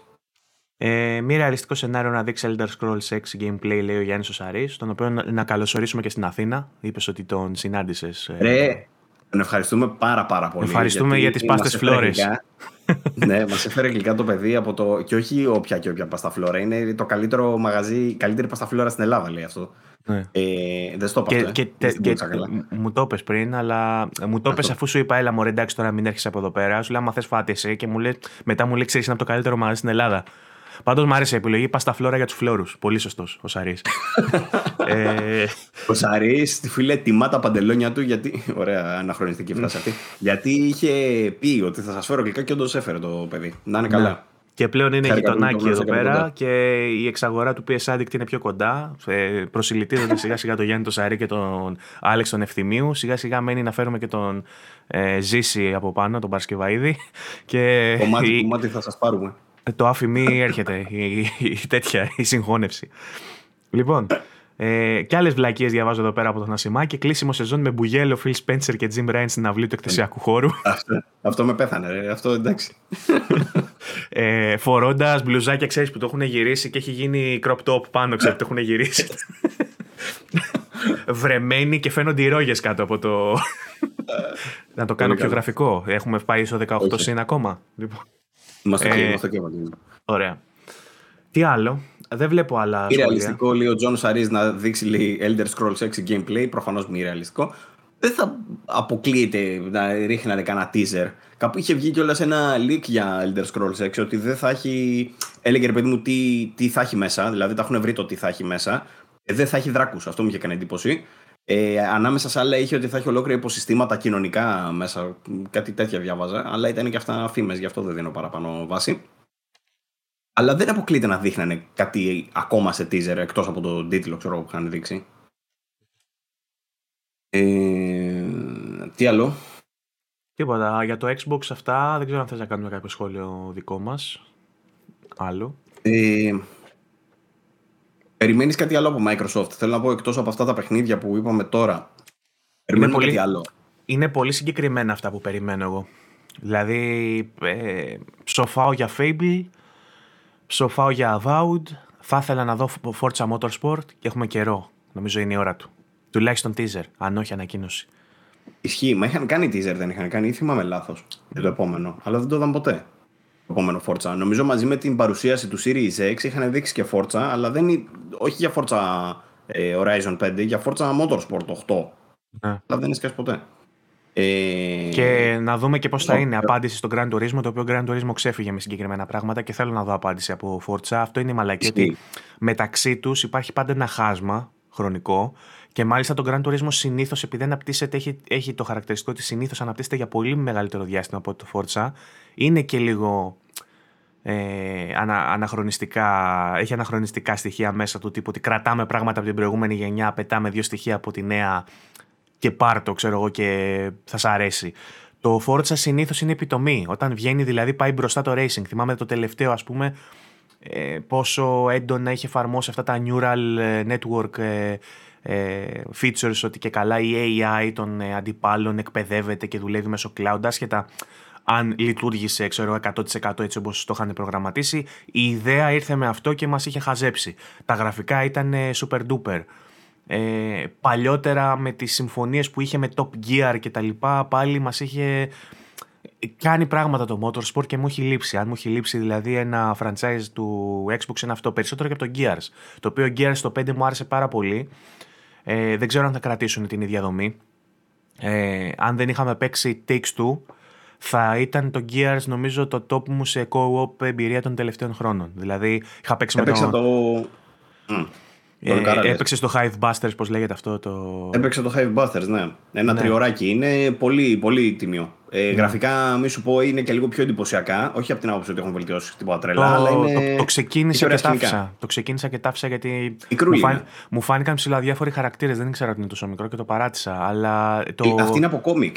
Είναι ναι. prequel σε κόμικ αυτό, δεν το ήξερα. Mm. Ε, ε, ε, έχει ενδιαφέρον. Δηλαδή δεν είναι όντως ψηλοαδιάφοροι, αλλά είναι, έχει ενδιαφέρον. Δηλαδή οι μάχες του και αυτά είναι, και τα settings είναι ωραία. Πάντως το πέντε, αν και έχει βγει αρκετό καιρό πίσω, και αν εξαιρέσουμε, ξαναλέω, το It Takes Two, είναι από τις top εμπειρίες co-op. Μου άρεσε πάρα πολύ. Θα ήθελα να δω και Gears έξι. Τώρα απλά λέω και εγώ ευσεβείς πόθους. Δεν πιστεύω ότι όλα αυτά θα βγουν. Απλά αν μου λείπει κάτι, εντάξει, ας το Avowed, για να είμαστε ρεαλιστές, δεν περιμένω ότι θα. Avowed, πώς λέγεται τέλος πάντων, δεν περιμένω ότι θα βγει τώρα. Αλλά ρεαλιστικά θα ήθελα να δω κάτι από Fable, Forza Motorsport και ίσως Gears. Όχι με τόσο πάθος, δεν το θέλω με τόσο πάθος, αλλά ίσως Gears έξι, το οποίο όμως να κάνει καινούργια πράγματα. Μην είναι ένα reskin του πέντε, μην είναι σαν το Hive Busters, ας πούμε, απλά λίγο πιο γυαλισμένο. Να κάνουν ωραία πράγματα καινούργια. Να το δούμε και να πούμε τώρα αυτό είναι βίντεο, είναι αλήθεια, ξέρετε, τέτοια φάση. Θα ήθελα κάτι τέτοιο να δω. Εγώ θα κουμπώσω και κάτι άλλο που έγινε σημαντικό μες την εβδομάδα για τη Microsoft. Ε, ολοκληρώθηκε η εξαγορά. Για κάποιους που, με την της Activision, για κάποιους που λέγανε ότι αν να δούμε και μπορεί... Ε, κάτι εκκρεμεί ακόμα έμαθα, ότι πέρασε, όχι, όχι, δεν εκκρεμεί, ε, έγινε ψηφοφορία στο board, κάτι τέτοιο και πέρασε, αλλά μένει να εγκριθεί και από το Κογκρέσο, κάτι τέτοιο. Δεν διάβασα κάτι τέτοιο. Νόμιζα ότι ήταν τελείως τελειωμένη η υπόθεση. Το σημαντικότερο μέρος τέλειωσε, απλά λέει κάποιες λεπτομέρειες είναι pending που λογικά θα διεκπεριωθούν και αυτά, θα γίνουν. Απλά νο, νομίζω στο άρθρο που διάβασα ότι κάτι μένει ακόμα να γίνει. Μικρό. Όμως και να έχει. Μου θυμίζει τον κύριο το... Πού το ξέρεις τι είμαι εγώ. Ναι, αυτό. Πάντως είμαστε σε στάδιο που έχει σχεδόν ολοκληρωθεί. Εγώ θα έλεγα, επειδή ακριβώς έχει σχεδόν ολοκληρωθεί ή ολοκληρωθεί, ε, μήπως δούμε και κάτι από Activision. Δηλαδή όχι μόνο σαν third party Call of Duty κτλ. Μήπως δούμε, ξέρω εγώ, κανένα να το έχουν πάρει αυτοί οι υπόψη τους και να έχουν φτιάξει πρόγραμμα με την Activision. Δηλαδή να δούμε και κάνα Crash πέντε, ξέρω εγώ. Το οποίο θα ήθελα και ίδιο με το τέσσερα να είναι με, με άλλες πίστες. Μια χαρά. Πολύ νωρίς. Πολύ νωρίς. Εγώ δεν πιστεύω τι? ότι ακόμα η... Ακόμα και τα project που τρέχανε στην Activision, εγώ νομίζω ότι μπήκαν. Και αυτό, ότι έτρεχε ήδη, όχι ότι ξεκίνησαν τώρα. Εγώ πιστεύω ότι μπήκαν on hold αυτά. Ότι και καλά περιμένετε να δούμε τι θα γίνει με την εξαγορά. Γιατί με άλλα δεδομένα θα μιλήσεις αν έχεις από πίσω σου τη Microsoft, με άλλα αν θα πέσει άκυρο για παράδειγμα και θα βρεθείς μετέωρη, μια εταιρεία μετέωρη χωρίς ηγεσία ή με αυτή την σακατεμένη ηγεσία που έχει με τον τύπο αυτόν τον, τον Καραγκιόζη που είχαν εκεί πέρα και τρέχει στα δικαστήρια. Με αμφίβολη χρηματοδότηση από πίσω και αμφίβολο μέλλον και μεταξύ ενός controversy που δεν ξέρεις αν το κόσμος θα στηρίξει, αν θα σε κάνει cancel. Είναι διαφορετικό. Οπότε mm. πιστεύω ότι όλα αυτά και από το κομμάτι του marketing να το δεις για το πώς θα, επικοινω... θα το επικοινωνήσουν, πιστεύω ότι το πιο σωστό είναι να μπουν σε hold, να δουν τι θα γίνει με τη Microsoft και μετά να μπουν all in. Κατάλαβες. Τι κάνει οι εργαζόμενοι, δεν δουλεύουνε. On hold όλοι, ολόκληρο στούντιο. Ξέρω, δεν πιστεύω ότι είναι on hold όλοι και δεν δουλεύουν. Απλά δεν, δεν νομίζω ότι το χρονοδιάγραμμα, τα timelines που έχουν για τα παιχνίδια ότι είναι τόσο ε, οριστικοποιημένα. Του τύπου ότι θέλουμε για το καλοκαίρι έτοιμο υλικό για αυτό για να το δείξουμε. Ε, και αν θα δούμε κάποια παρουσία της Activision θα είναι στον κυλί. Η Microsoft δεν νομίζω να έχει ακόμα τη δικαιοδοσία να μπει και να πει ορίστε και Activision η δικιά μας, ξέρεις. Ναι. Εντάξει, να πούμε ότι όταν ολοκληρωθεί τέτοια, μετά από λίγες μέρες, λογικά θα δούμε και τα παιχνίδια της Activision στο Game Pass, έτσι. Το περιμένουμε. Ά, αυτό είχε γίνει ένα leak πριν. Ναι, είχε γίνει ένα leak πριν μερικές εβδομάδες, δεν ίσχυε τελικά. Αλλά αν γίνει αυτό, θα σκάσουν. Θα σκάσει όλο το κύμα, ρε παιδί, θα ολοκληρωθούν μάλλον. Γιατί και, και με την Bethesda νομίζω το κάναν σε δύο μέρη. Είχαν μπει πρώτα κάποια και μετά το ολοκληρώσαν και μπήκαν όλα. Ε, αυτά με το Xbox. Εγώ δεν έχω τώρα κάτι άλλο. Ε, καλό έχουμε. Πάμε στην κόκκινη εταιρεία, θα σου λέω εγώ τώρα, για να είμαστε δίκαιοι. Να μου πεις τι έγινε με Nintendo μέσα στο διβδόματο που μου είπες ότι κάτι έγινε. Τι έγινε με την Nintendo? Κάτι έγινε. Θα σου πω τι έγινε. Αυτό το διβδόματο ανακοινώθηκαν οι, πληρο... οι ημερομηνίες κυκλοφορίας για δύο βασικά παιχνίδια φετινά. Ένα είναι το Splatoon, το οποίο το περιμέναμε καλοκαίρι όπως είχαν πει Summer. Εντάξει, μικρή διαφορά, κυκλοφορεί εννέα Σεπτεμβρίου. Splatoon τρία. εννέα Σεπτεμβρίου στο Nintendo Switch. Ε, θεωρείται ένα από τα βαριά παιχνίδια της Nintendo για φέτος. Είναι δεν πρέπει πολύ... Breath of the Wild έχεις κανένα να μου πεις? Δεν σ' ακούω γιατί κόβεσαι, ξαναπες. Λέω, με Breath of the Wild έχεις να μου πεις τίποτα ή είμαστε ακόμα στο ότι παιδιά θα είναι έτοιμο όταν θα είναι? Breath of the Wild έχουν πει είκοσι τρία. Έχει πάρει επίσημη αναβολή για είκοσι τρία. Έχουμε μείνει εκεί. Δυστυχώς mm. δεν πάει για είκοσι δύο. Κάνα, κάνα, κάνα βιντεάκι όμως κάτι να μας πούνε ότι παιδιά κοιτάξτε πώς είναι. Όχι, όχι, αγόρι μου, όχι. Okay. Λοιπόν, ε, το άλλο που έχω να σου πω είναι το Xenoblade Chronicles τρία. Μισό λεπτό να βρω την ημερομηνία γιατί δεν θυμάμαι ακριβώς. Νομίζω ε, αυτό έρχεται νωρίτερα, έρχεται Ιούλιο, αν θυμάμαι καλά. Ε, το περιμέναμε Σεπτέμβρη, κάτι τέτοιο, και έρχεται πιο νωρίς.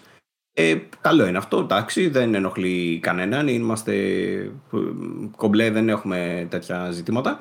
Ε, και είναι. Δεν φορτώνει τώρα, ρε φίλε. Ποιο το βι τζι? Είναι και αυτό από τα μεγάλα, είναι και αυτό από τα μεγάλα παιχνίδια. Δεν έχουμε, δηλαδή. Ε, ε, δεν μας αφήνει παραπονεμένους η Nintendo.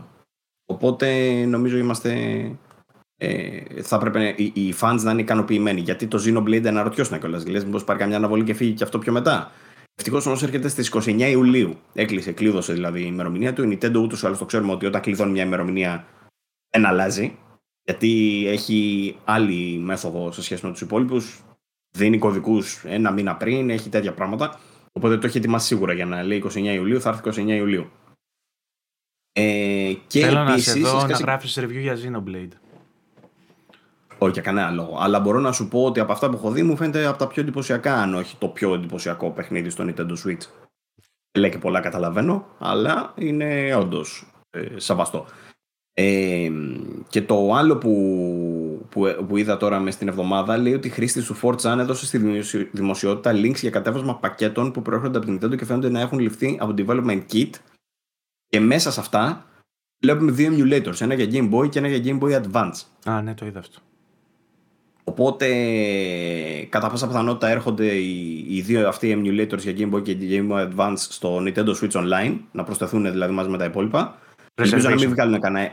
Μπράβο. Ελπίζω να μην βγάλουν κανένα extra tier και σου πούνε δώσε μας άλλα είκοσι ευρώ το χρόνο για να παίξεις άλλα είκοσι παιχνίδια Game Boy. Ε, συγκεκριμένα λέει οι λίστες, τα, τα παιχνίδια με τις λίστες είναι. Ε, αναμένουμε λέει περισσότερα, μιας και δεν είναι η πρώτη φορά που αναφέρεται προσθήκη του Game Boy στο Nintendo Switch Online. Η πρώτη αναφορά έχει γίνει το Σεπτέμβριο του είκοσι είκοσι ένα. Δεν έγινε τίποτα βέβαια τότε. Ε, έχει μπόλικα παιχνίδια εδώ πέρα από ό,τι βλέπω τώρα. Είναι δεκάδες. Και για Game Boy και Game Boy Color και Advance. Τα περισσότερα είναι για Advance.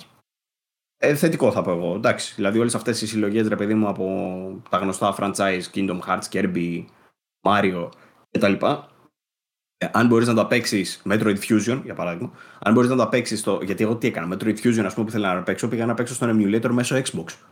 Έπαιζε λίγο, αλλά μου είχε σπάσει τα νεύρα ο χειρισμός.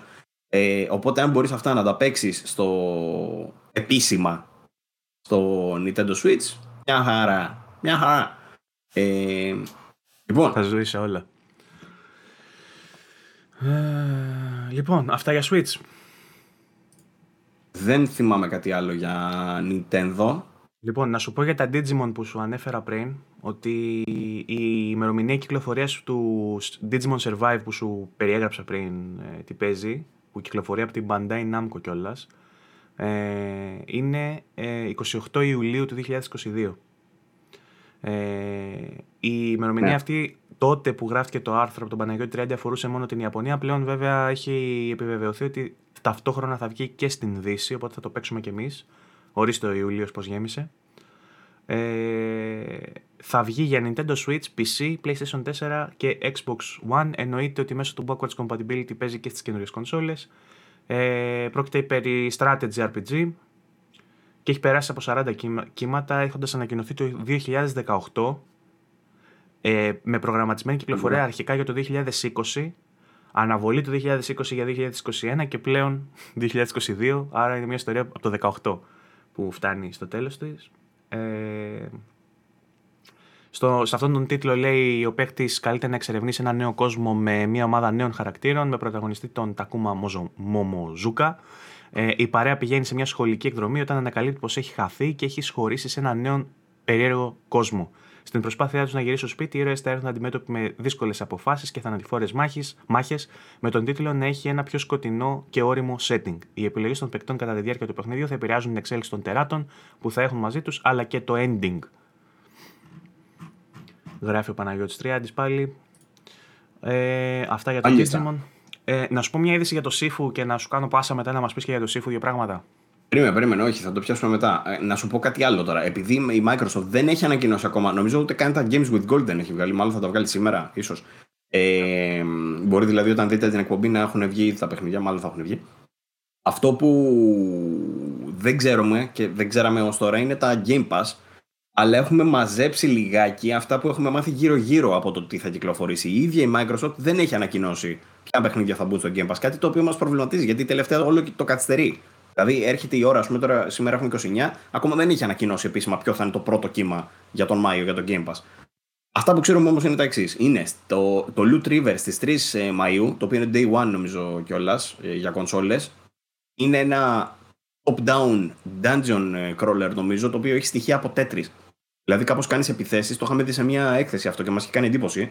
Κάπως κάνεις επιθέσεις και κάπως μετακινούνται και οι πλατφόρμες στις οποίες παίζεις, οπότε είναι και λίγο θέμα στρατηγικής. Είναι πάρα πολύ ενδιαφέρον. Νομίζω το έχει αναλάβει ο Τατσκόπουλος για review αυτό. Ε, Citizen Sleeper, δεν το ξέρω, έρχεται στις πέντε Μαΐου. Στις πέντε Μαΐου επίσης έρχεται και το Track του Yomi, το οποίο το έχουμε αναφέρει πολλές φορές. Έχουμε ε, και preview στο. Έχουμε και τα review ή preview έχουμε. Review, περιμένουμε το review. Μάλιστα. Δεν μας έχει έρθει κωδικός ακόμα. Τώρα ψάρισε ο Φουρναράκης, πώς του φάνηκε. Του άρεσε. Είχε παίξει τις δύο πρώτες πίστες, μου είχε πει ότι ήταν. Είχε γράψει ότι ήταν καλό, ότι ήταν πολύ τίμιο. Ε, απλά λίγο μικρό, εντάξει. Περιμένουμε να είναι μικρό, έχει κάτω από είκοσι ευρώ αν δεν κάνω λάθος, οπότε δεν θα είναι καμιά διάρκεια τεράστια, αλλά έχει cutscenes, έχει ωραίο σύστημα μάχης, έχει ωραία πραγματάκια. Ε, το άλλο που βγαίνει είναι το Aiuden Chronicle Rising στις δέκα Μαΐου και μπαίνει και αυτό στο Game Pass. Ε, δεν ξέρω πολλά για αυτό το παιχνίδι, ξέρω μόνο ότι είναι τη Square Enix, το συζητάγαμε λίγο χτες και μου λέγανε τα παιδιά ότι είναι σημαντικό παιχνίδι, δεν ασχολούμαι εγώ με το είδος, αλλά είναι και αυτό σημαντική κυκλοφορία ας πούμε κάπως. Άλλο είναι το Headspace Ship Breaker για πι σι στις είκοσι τέσσερις Μαΐου, το Sniper Elite πέντε Αυτό είναι μεγάλη κυκλοφορία, εντάξει, για κονσόλες και πι σι και είναι και Day One στο Game Pass στις είκοσι έξι Μαΐου.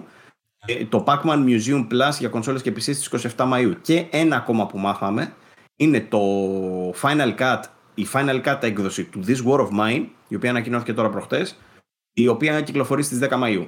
Και θα μπει και αυτό Game Pass. Ε, επίσης κάτι που ξέχασα να σου πω πριν, κονσόλες, που το έχει ανεβάσει ο Yoki Dime, ε, το sequel του A Plague Tale, το Requiem, ε, θα μπει ναι. Day One στο Game Pass. Ε, και επίσης ε, θα δείξουν σαράντα λεπτά, ε, σαράντα λεπτά gameplay demo στις έντεκα Ιουνίου λέει, που θα είναι και available to play at home. Ε, τώρα για το, έντεκα Ιουνίου, μπράβο, για το έντεκα Ιουνίου λογικά ε, πότε είπαμε ότι θα είναι και το άλλο το event? Πότε δεν είπαμε? δώδεκα είπαμε. Ναι, οπότε mm. μαζί θα συμπέσουν αυτά, μπορεί να μας δείξουν και τρέιλερ ε, με ημερομηνία κυκλοφορίας, ξέρω εγώ, και από τα, ξέρεις, από τα τελικιασμένα τα, τα τρέιλερ, τα τελικά ε, του Plague Tale. Θα έχει σαράντα λεπτό gameplay demo, ε, μάλλον τη μέρα πριν από αυτό. Ίσως κάνουν κάτι τύπου, ξέρεις, pre-show την προηγούμενη μέρα και θα δείξουν πράγματα εκείνες τις μέρες γενικότερα. Ε, και το demo που θα δείξουν θα είναι και downloadable. Θα μπορείς μετά να το κατεβάσεις και να το παίξεις.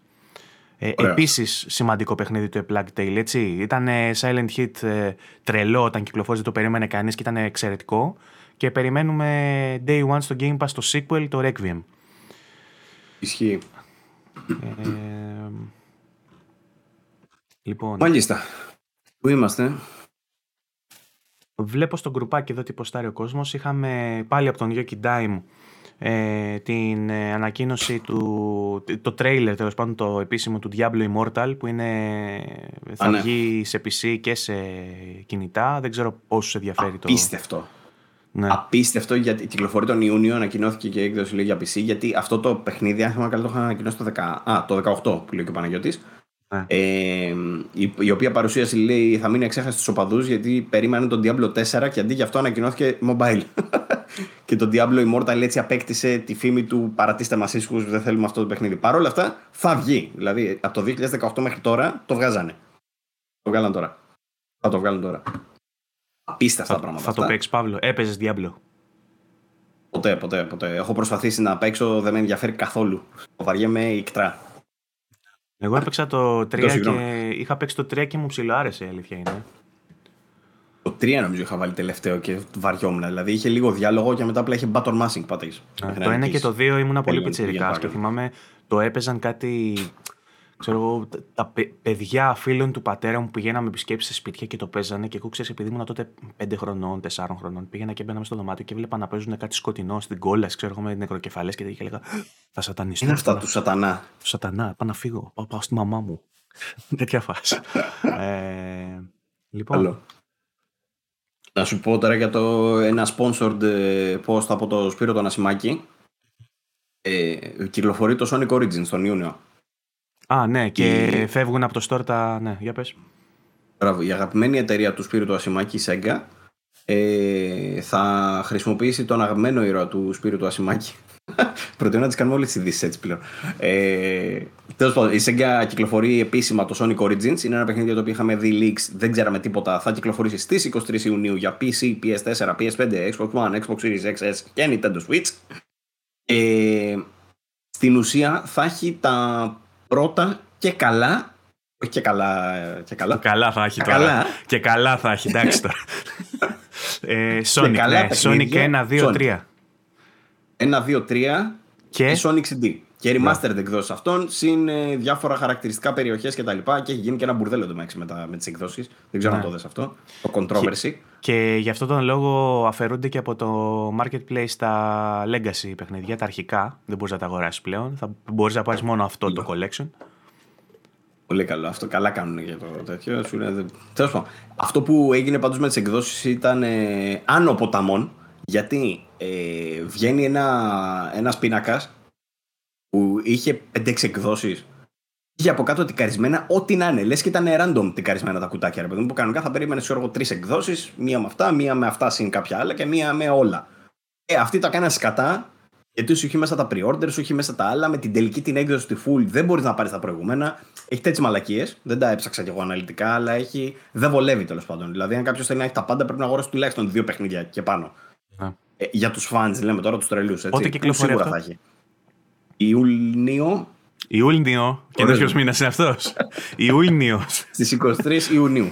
Ο Ιούνιος και σας. Για όλες τις πλατφόρμες. ε, και ε, το γαμάτο ήταν ότι βγήκε μετά η Devolver Digital με έναν αντίστοιχο πινάκα του Track of Yomi και τους κοροϊδεύε, γιατί είχε τις τρεις εκδόσεις και καλά τέσσερις εκδόσεις του Track of Yomi, όλες ίδιες, από κάτω διάφορα χαρακτηριστικά, όλα τικαρισμένα σε όλους τους πινάκες την ίδια μέρα που βγάλανε αυτοί αυτό. Devolver. Να είναι καλά η Devolver. Τεριάρα. Κελάει το χιλάκι μας. ε, Devolver και Αναπούρνα θα σώσουν τον κόσμο. Ρε φίλε, η Sega όμως βγάζει αυτά τα παιχνίδια τα οποία θεωρούνται, ξέρεις, είναι τα κλασικά Sonic που γουστάρουν όλοι. Οπότε σου λέει, θα σου βγάλω αυτά, θα γουστάρεις. Και μετά πάει και κάνει αυτή τη μαλακία. Δηλαδή λες, για ποιο λόγο ρε παιδί μου, δεν μπορεί να μας αφήσει ήσυχους σε κάποια φάση να χαρούμε με κάτι.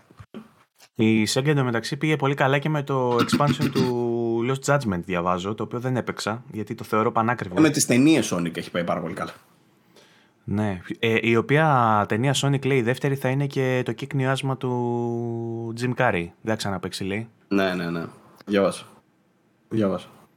Κρίμα. Αν και είπε ότι, ξέρω εγώ, αν μου ζητηθεί, ξέρω εγώ, για κάποιο sequel, λέει, για Sonic, θα γυρίσω για να κλείσω το σάγκα, ξέρω εγώ.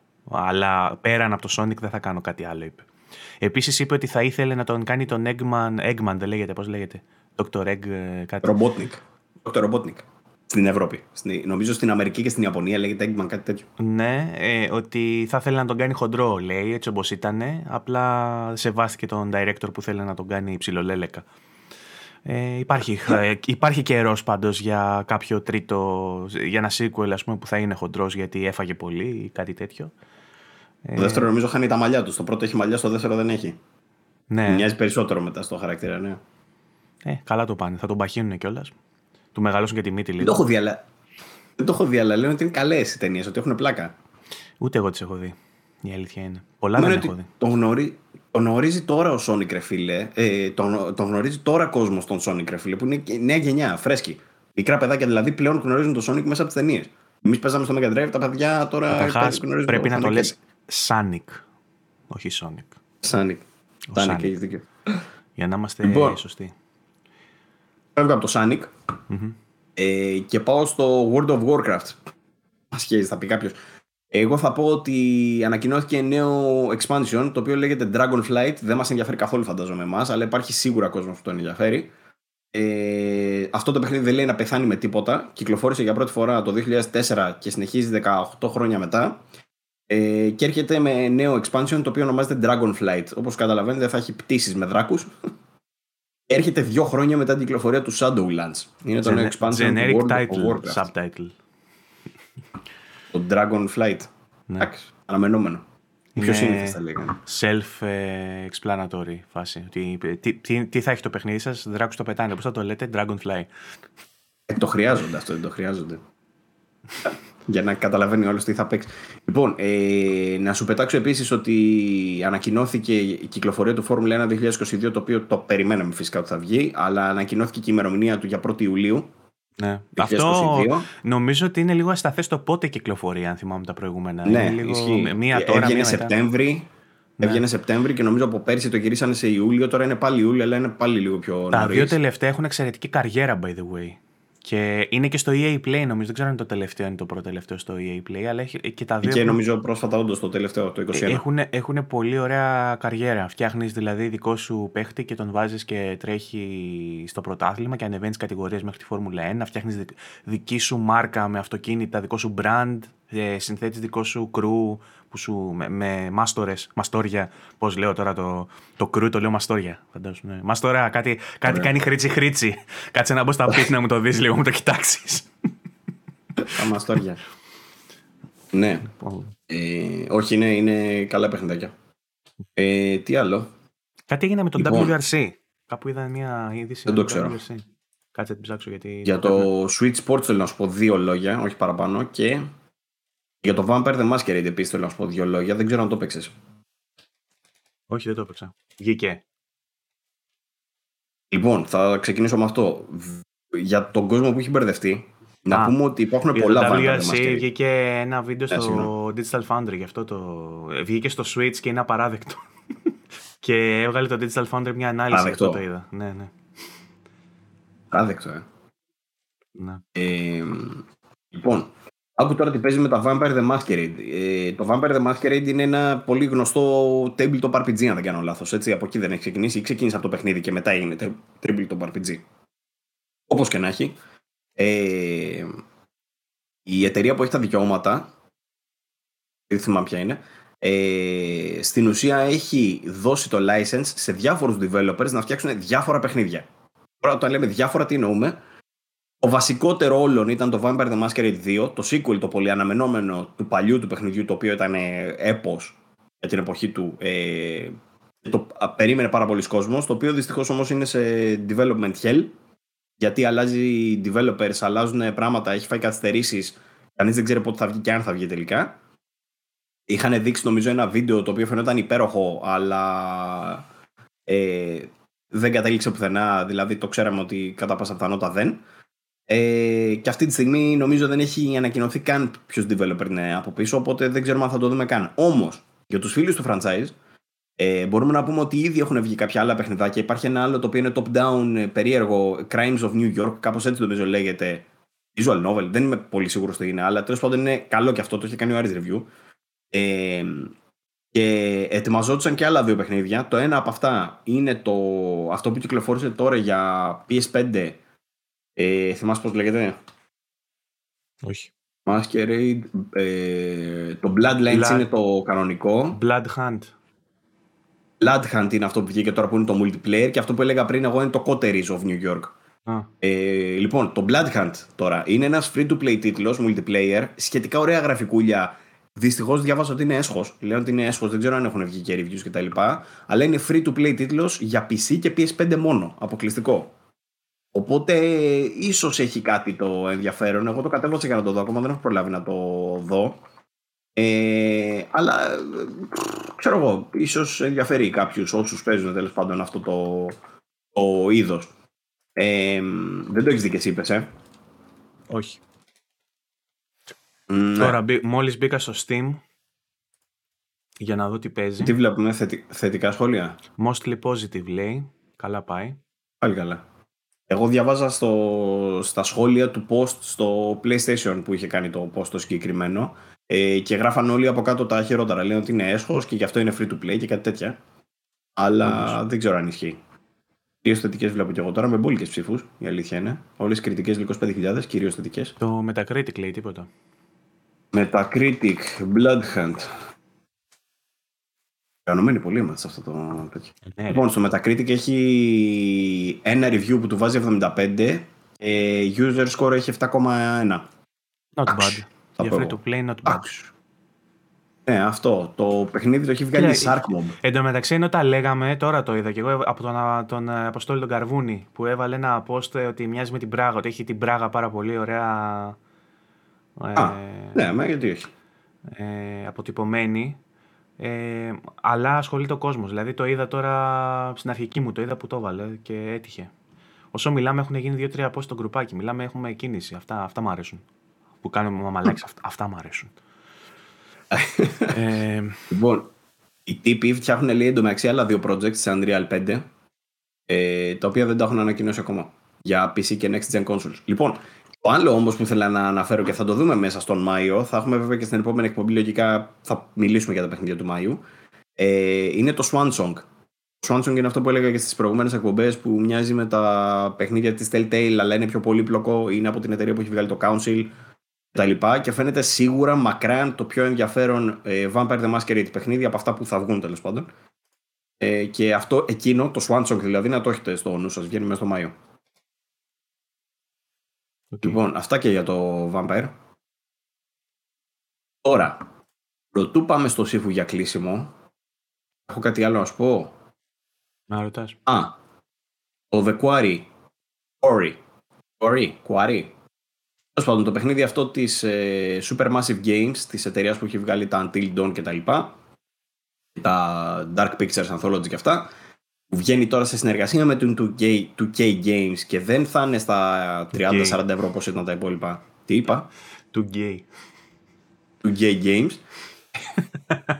ε, ε, Έχεις πει ατακάρες. Θα είναι στα εβδομήντα ευρώ. Στα εβδομήντα ευρώ, εβδομήντα πέντε πόσο θα έχει. Θα είναι full price και full ε, διάρκειας. Ε, λέει ότι θα έχει εκατόν ογδόντα έξι unique endings. Σοπαρέ, θα έλεγα εγώ. Κανείς δεν σας πιστεύει, κανείς δεν το πιστεύει ότι όντως θα είναι τόσο. Δηλαδή, δε, δεν έχει κανένα νόημα το να πεις ότι θα έχουμε εκατόν ογδόντα τρία. Και όπως είπε και το Αθιόπουλος, είναι σαν την Techland του Dying Light που λέει ότι το παιχνίδι μας λέει μπορεί να διαρκεί πεντακόσιες ώρες, ξέρω εγώ. Κανένα. Ε, δεν φαίνεται πολύ πιθανό, αλλά είναι θετικό το γεγονός ότι θα έχει μια κάποια ποικιλία από ό,τι καταλαβαίνω. εκατόν ογδόντα έξι βασικά φαντάζομαι θα είναι οι πιθανοί συνδυασμοί ανάμεσα στο πόσους θα σκοτώσει. Δηλαδή, αν έχει οκτώ άτομα και όλοι έχουν πεθαμένους ή όχι, όλους τους τερματισμούς, πόσο βγαίνει? Όλοι οι τερματισμοί φαντάζομαι θα βασίζονται σε αυτό. Ελπίζω τουλάχιστον να έχει κάποια ουσία όλο αυτό και να μην είναι έτσι χύμα. Ε, χρησιμοποιήσανε, λέει, ε, το γράφουμε, λέει, σαν movie screenplay. Και οι, οι actors, λέει, που είναι συνηθισμένοι σε σενάρια των εκατό σελίδων, εδώ, λέει, έπρεπε να διαβάσουν χίλιες σελίδες. Καλό. Τέλειο. Αυτά, αυτά για το Quarry.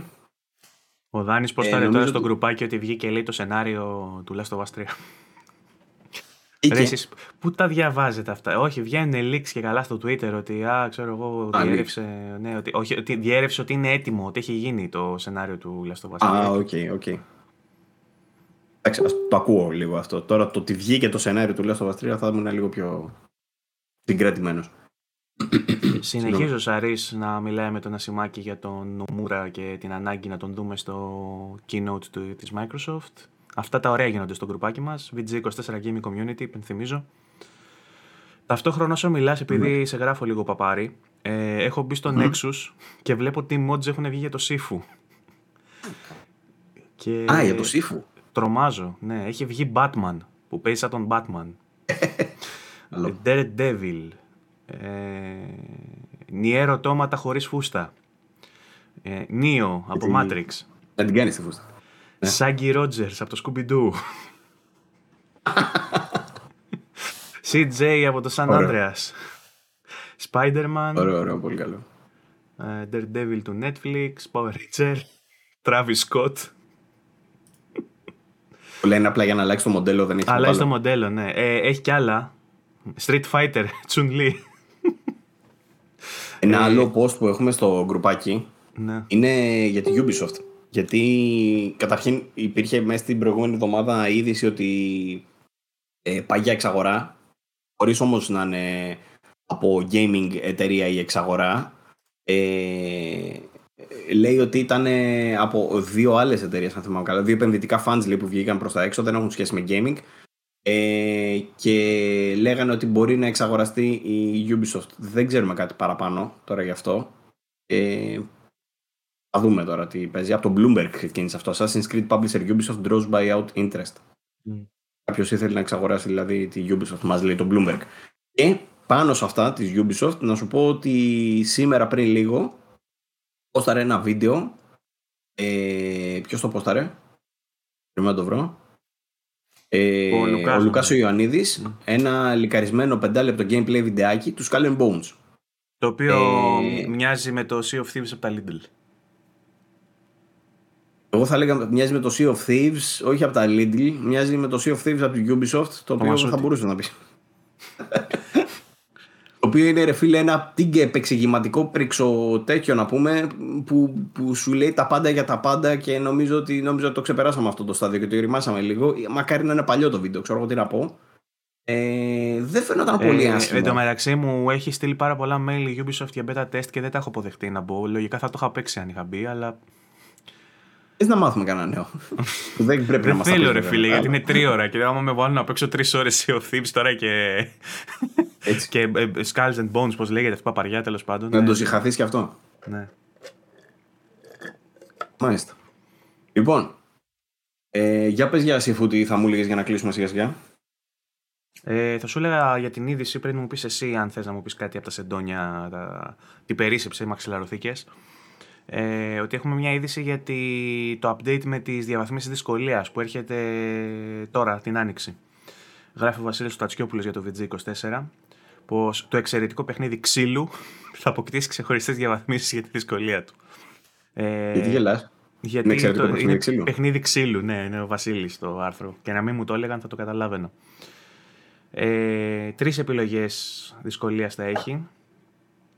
Ε, για, για μέρος του κοινού, λέει, θα είναι και υπερβολικές οι νέες απαιτήσεις. Θα λάβει ένα update με τρεις ξεχωριστές διαβαθμίσεις του επίπεδου δυσκολίας. Θα ονομάζονται Student, Disciple και Master. Ε, δεν είναι ξεκάθαρη η ακριβής μορφή τους, αλλά μπορούμε να υποθέσουμε πως θα ξεκινήσουμε με, από ένα πιο εύκολο επίπεδο. Ε, αναμένεται να εμφανιστούν στο Sifu την Άνοιξη σύμφωνα με τον χάρτη των updates του τίτλου. Φυσικά θα έρθουν και άλλες επιπλέον λειτουργίες μέσα στο είκοσι είκοσι δύο, όπως κάποια modifiers, για παράδειγμα permadeath, χωρίς έξτρα ευκαιρίες, αλλά και διαφοροποίηση στο σύστημα των πόντων και της εκπαίδευσης. Βλέπω εδώ ότι το update θα έρθει στις τρεις Μαΐου. Είχα γράψει, νομίζω είχα απαντήσει στο Δάνη ή στον Ρένο, ότι θα είναι μέχρι τέλη Μαΐου. Είναι στις τρεις Μαΐου. Μαζί με, λέει, με τη physical edition. Γράφει ο Βασίλης στο τέλος του άρθρου. Review μπορεί να μην έχουμε, ωστόσο ο Παύλος στο βι τζι είκοσι τέσσερα Game Community είπε τα εξής. Τίμιος, τίμιος. Ο Βασίλης τίποτα, απλά έχει, έχει φύγει σε διακοπές μόνιμες. Είναι στα αρχίδια του πλέον ο Βασίλης. Δεν προσπαθεί καν. Δεν είχαμε τέτοιο. Είχε, είχε επιστρέψει τώρα, έκανε, έχει κάνει δύο review. Το ένα το έχουμε ποστάρει, το άλλο το ποστάρουμε. Έγραψε και αυτό το άρθρο, καταλάβες. Δεν λέω για τη συνεισφορά, δεν λέω για τη συνεισφορά με τα γραπτά του. Λέω για το mood, ρε παιδί μου, ότι είναι λίγο I'm done with this shit. Ξέρεις, είναι σε αυτό το mood. Όχι, καλά τα λέει. Ε, απλά θέλω να πω, έχει, έχει κάνει και άρθρα για το Sifu. Είχαμε, μπορεί να μην έχουμε review, review αλλά έχουμε review δεν έχουμε επισήμως γιατί δεν στείλανε. Αλλά έχει βάλει το quote mark το δικό σου που είναι σαν tagline από review. Αν μεγάλωσες με Τζάκι Τσάν, Van Damme και Shaw Κοσούγκι, μην προσπεράσεις. Είναι το καλύτερο ξύλο που έχουμε δει σε παιχνίδια από εποχές The Matrix, Παρθοφνίο και Jet Li Rise to Honor. Παύλος Κρούστης, βι τζι είκοσι τέσσερα. είκοσι είκοσι δύο. Represent. Ε, αυτό που θέλω να πω είναι ότι χτες έκανα και την πλατίνα. Η πλατίνα είναι απίστευτα δύσκολη. Είναι δυσκολεύτηκα, είναι ένα σκαλί κάτω από το Returnal, ξέρω. Να ξέρεις ότι με τρόμαξες λίγο γιατί μπήκες και έγραψες ότι το πλατίνιασες πέντε ώρα τα ξημερώματα, πέντε και μισή και μου είχες πει δώδεκα το πρωί ότι θα ξυπνήσουμε να κάνουμε εκπομπή. Και λέω εντάξει, οκ. Okay. Όχι, ρε, το πόσταρα τρεις, τρεις και μισή νομίζω. Αφού κοιμήθηκα τέσσερα. Λοιπόν. Ε, όχι, ναι, εντάξει, θα ξυπνούσα. Ούτε αυτά είναι τα ώρα. Τέλος πάντων. Ε, το Sifu είναι κάτι το καταπληκτικό που πρέπει να βιώσουν όλοι. Εγώ θα πω το εξής. Επειδή με ρώτησε και ο Λεωνίδας, το, τον οποίο τον έπεισα να πάω να το αγοράσει τελικά. Ελπίζω να μην με βρίζει αυτή τη στιγμή και να του αρέσει. Ε, όταν πρώτο είδα το Sifu, λέω εντάξει, ωραίο παιχνίδι του επτά. Ε, μετά από κάνα μισά ώρα, ωραίο παιχνίδι του οκτώ. Ε, μετά από αρκετή ενασχόληση, μπορώ να πω ότι είναι το καλύτερο παιχνίδι πολεμικών τεχνών που έχω παίξει στη ζωή μου γενικά. Ε, κυρίως γιατί σέβονται πάρα πολύ τον. Εντάξει, πολεμικές τέχνες δεν έχουν και πάρα πολλά, η αλήθεια είναι, γι' αυτό το λέω. Δηλαδή, αν σκεφτείς την κυκλοφορία. Δεν μιλάω για fighting one-on-one, μιλάω για single player τέτοιου τύπου, ρε παιδί μου. Ε, γι' αυτό αναφέρω τα συγκεκριμένα παιχνίδια, το Matrix και το Path of Neo συγκεκριμένα, όχι το Enter the Matrix. Και το. Ε, και του Jet Li, που με κάποιον το συζητούσα, μου λέει αυτό που κουνούσε στο δεξί μοχλό και ε, έκανε τις κινήσεις. Όντως ήταν γαμιστερό το σύστημά του. Έχουν εκλείψει αυτά τα παιχνίδια, αυτό θέλω να πω. Έχουν εκλείψει τα brawlers και τα, και τα fighting games σε πίστες. Τα τύπου Double Dragon, ρε παιδί μου, να δέρνεις βρωμόξυλο στο, στο δρόμο και να ε, πετυχαίνεις bosses. Ε, τα έχουν κόψει αυτά. Οπότε το Sifu ήταν μια, όχι μόνο μια φρεσκάδα, ήταν η σωστή νοοτροπία για να φέρεις ένα παιχνίδι τέτοιο τώρα. Και όχι μόνο αυτό, ε, παίρνει το Kung Fu σαν νοοτροπία και σαν τέχνη και σαν. Ε, Ε, φιλοσοφία τέλος πάντων και το κάνει ακριβώς όπως τα πρέπει να είναι. Και δεν το λέω αυτό επειδή ξέρω κουνφού, αλλά το λέω επειδή όντως, ρε παιδί μου, όταν παίζεις το παιχνίδι αναβλύζει ένα τέτοιο πράγμα ότι το σέβεται αυτό. Και δεν είναι μόνο αυτό, είναι το story του παιχνιδιού, είναι η δομή του παιχνιδιού, είναι το, όλο το σύστημα που έχει κάνει με τα bosses. Έπαθα σοκ όταν μετά από περίπου είκοσι ώρες που είχα ασχοληθεί με το παιχνίδι έμαθα ότι θα μπορούσα να μην έχω σκοτώσει τα bosses. Λέω πώς, κι όμως υπάρχει τρόπος. Μπορείς να τους κάνει. Πώς κάνεις το Mortal Kombat Mercy, που δεν τους κάνεις το Fatality, τους αφήνεις και τους κάνεις το Mercy και μπορούν να τα αναπαίξεις μαζί τους. Ε, έχει κάτι αντίστοιχο τέλος πάντων και για τα bosses εδώ πέρα. Έχει έναν μυστικό τερματισμό, όπου για να τον δεις χρειάζεται να μην σκοτώσεις τα bosses και να μην σκοτώσεις και το τελευταίο τον boss, αφού δεν σκοτώσεις όλους τους προηγούμενους. Τέλος ε, πάντων. Ναι, κάπως έτσι. Γιατί αυτό όμως είναι και η έννοια του Wood, που λέει. Wood, όχι με W O D. Είναι το Wood όπως είναι το, η νέα, το νέο το outfit που λέει ότι θα βάλουν. W U D E. Στην ουσία λέει ότι είναι μια φιλοσοφία του τύπου ότι όταν ο αντίπαλός σου δεν θέλει να παλέψει και έχει φτάσει σε αυτό το σημείο, τότε είσαι Wood. Σημαίνει ότι είσαι master του Kung Fu. Το έχεις κάνει master το πράγμα. Ε, Και παίζει πάρα πολύ με αυτό το concept το παιχνίδι, γιατί στην ουσία δεν σου δείχνει αν είσαι καλός ή κακός. Εκεί είναι το όλο το concept. Σου δείχνει απλά ότι. Δεν ρίχνω spoiler αυτή τη στιγμή, δεν, δεν λέει τίποτα συγκεκριμένο στο σενάριο. Ότι ξέρετε, ξέρετε. Ε, και φτάνει σε ένα σημείο, ρε παιδί μου, που πετυχαίνει εχθρούς, ξέρεις, κατά τη διάρκεια του παιχνιδιού και σου μπορείς να πιάσεις διάλογο και σου απαντάει μια τύπισσα σε ένα άσχετο σημείο του παιχνιδιού. Ότι μήπως είσαι και εσύ, ξέρω εγώ τώρα, αιμοδιψής. Γιατί τώρα που λες ότι θες να σταματήσεις το ξύλο. Ωραία. Γιατί συνεχίζεις τώρα εσύ και δέρνεις κόσμο εδώ πέρα. Δεν το λέει έτσι ευτελώς. Αλλά το, λέει αυτό το πράγμα. Ε, παίζει φοβερά με τη δομή του. Αυτό θέλω να πω εγώ. Είναι, είναι καταπληκτική η δομή του Sifu, γιατί θα χρειαστεί να πας να βρεις ένα μυστικό, ξέρω εγώ, στην τέταρτη πίστα και να χρειαστεί να πας να ξαναπαίξεις τη δεύτερη με συγκεκριμένο τρόπο για να περάσεις από ένα σημείο συγκεκριμένο, τέλος πάντων. Έχει shortcuts τύπου ε, Souls, αλλά με τρόπο, πώς να το πω. Επειδή χρειάζεται να τελειώνεις τις πίστες με όσο δυνατό χαμηλότερη ε, ηλικία, η οποία η ηλικία στην ουσία επηρεάζει τη ζωή σου ε, και το, το πόσες ζωές έχεις, ας πούμε, για να μπορείς να συνεχίσεις το παιχνίδι. Ε, αυτό το πράγμα το έχουν χρησιμοποιήσει αρι, αριστουργηματικά, τέλος πάντων, για να το κάνουν κάπως σαν puzzle, θα έλεγα εγώ.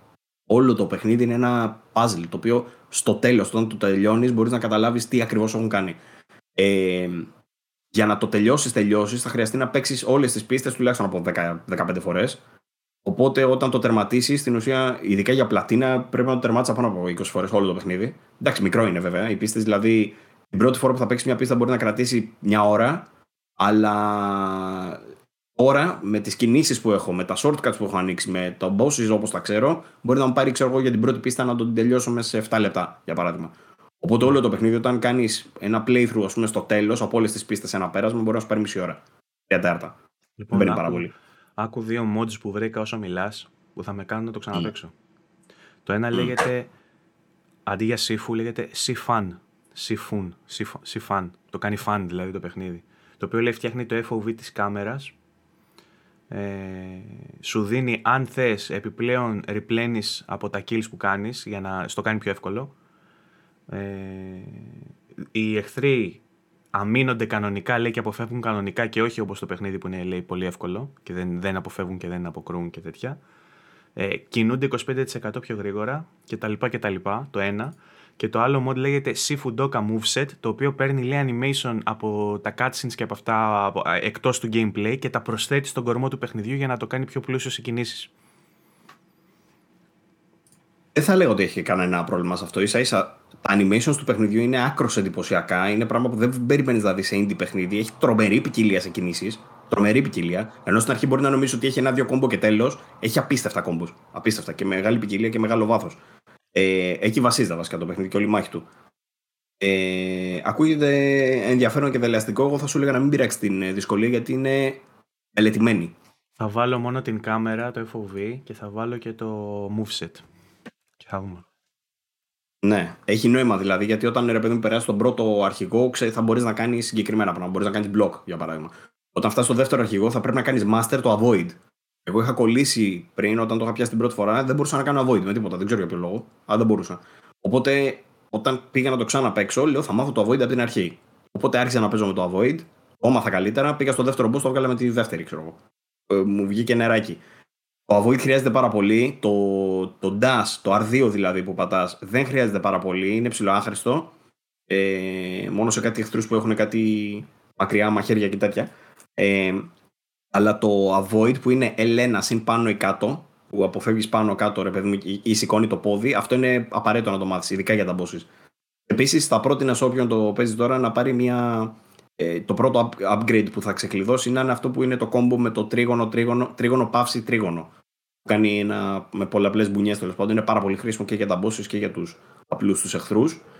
Ε, στην ουσία, όπως όλα τα γαμιστερά παιχνίδια αυτού του είδους, αυτό που πρέπει να κάνεις είναι να μάθεις τα patterns των εχθρών. Οπότε γι' αυτό έγραψα κι εγώ το Elden Ring εργατάκια. Έχει πολλά διαφορετικά είδη εχθρών κι αυτό. Αν μάθεις τα patterns τους, μπορείς να τους παίζεις και να νιώθεις Bruce Lee πραγματικά. Δηλαδή, εγώ τώρα μπορώ να παίξω το παιχνίδι, όχι χωρίς να φάω καμία μπουνιά, αλλά το πώς έπαιζα, με το πώς έχω φτάσει, νιώθω πραγματικά Sifu. Που νομίζω ότι είναι και το νόημα αυτό το παιχνίδι, όπως λέγεται το παιχνίδι. Ε, καταπληκτικά boss fights, καταπληκτικό εικαστικά. Το παιχνίδι είναι τέχνη.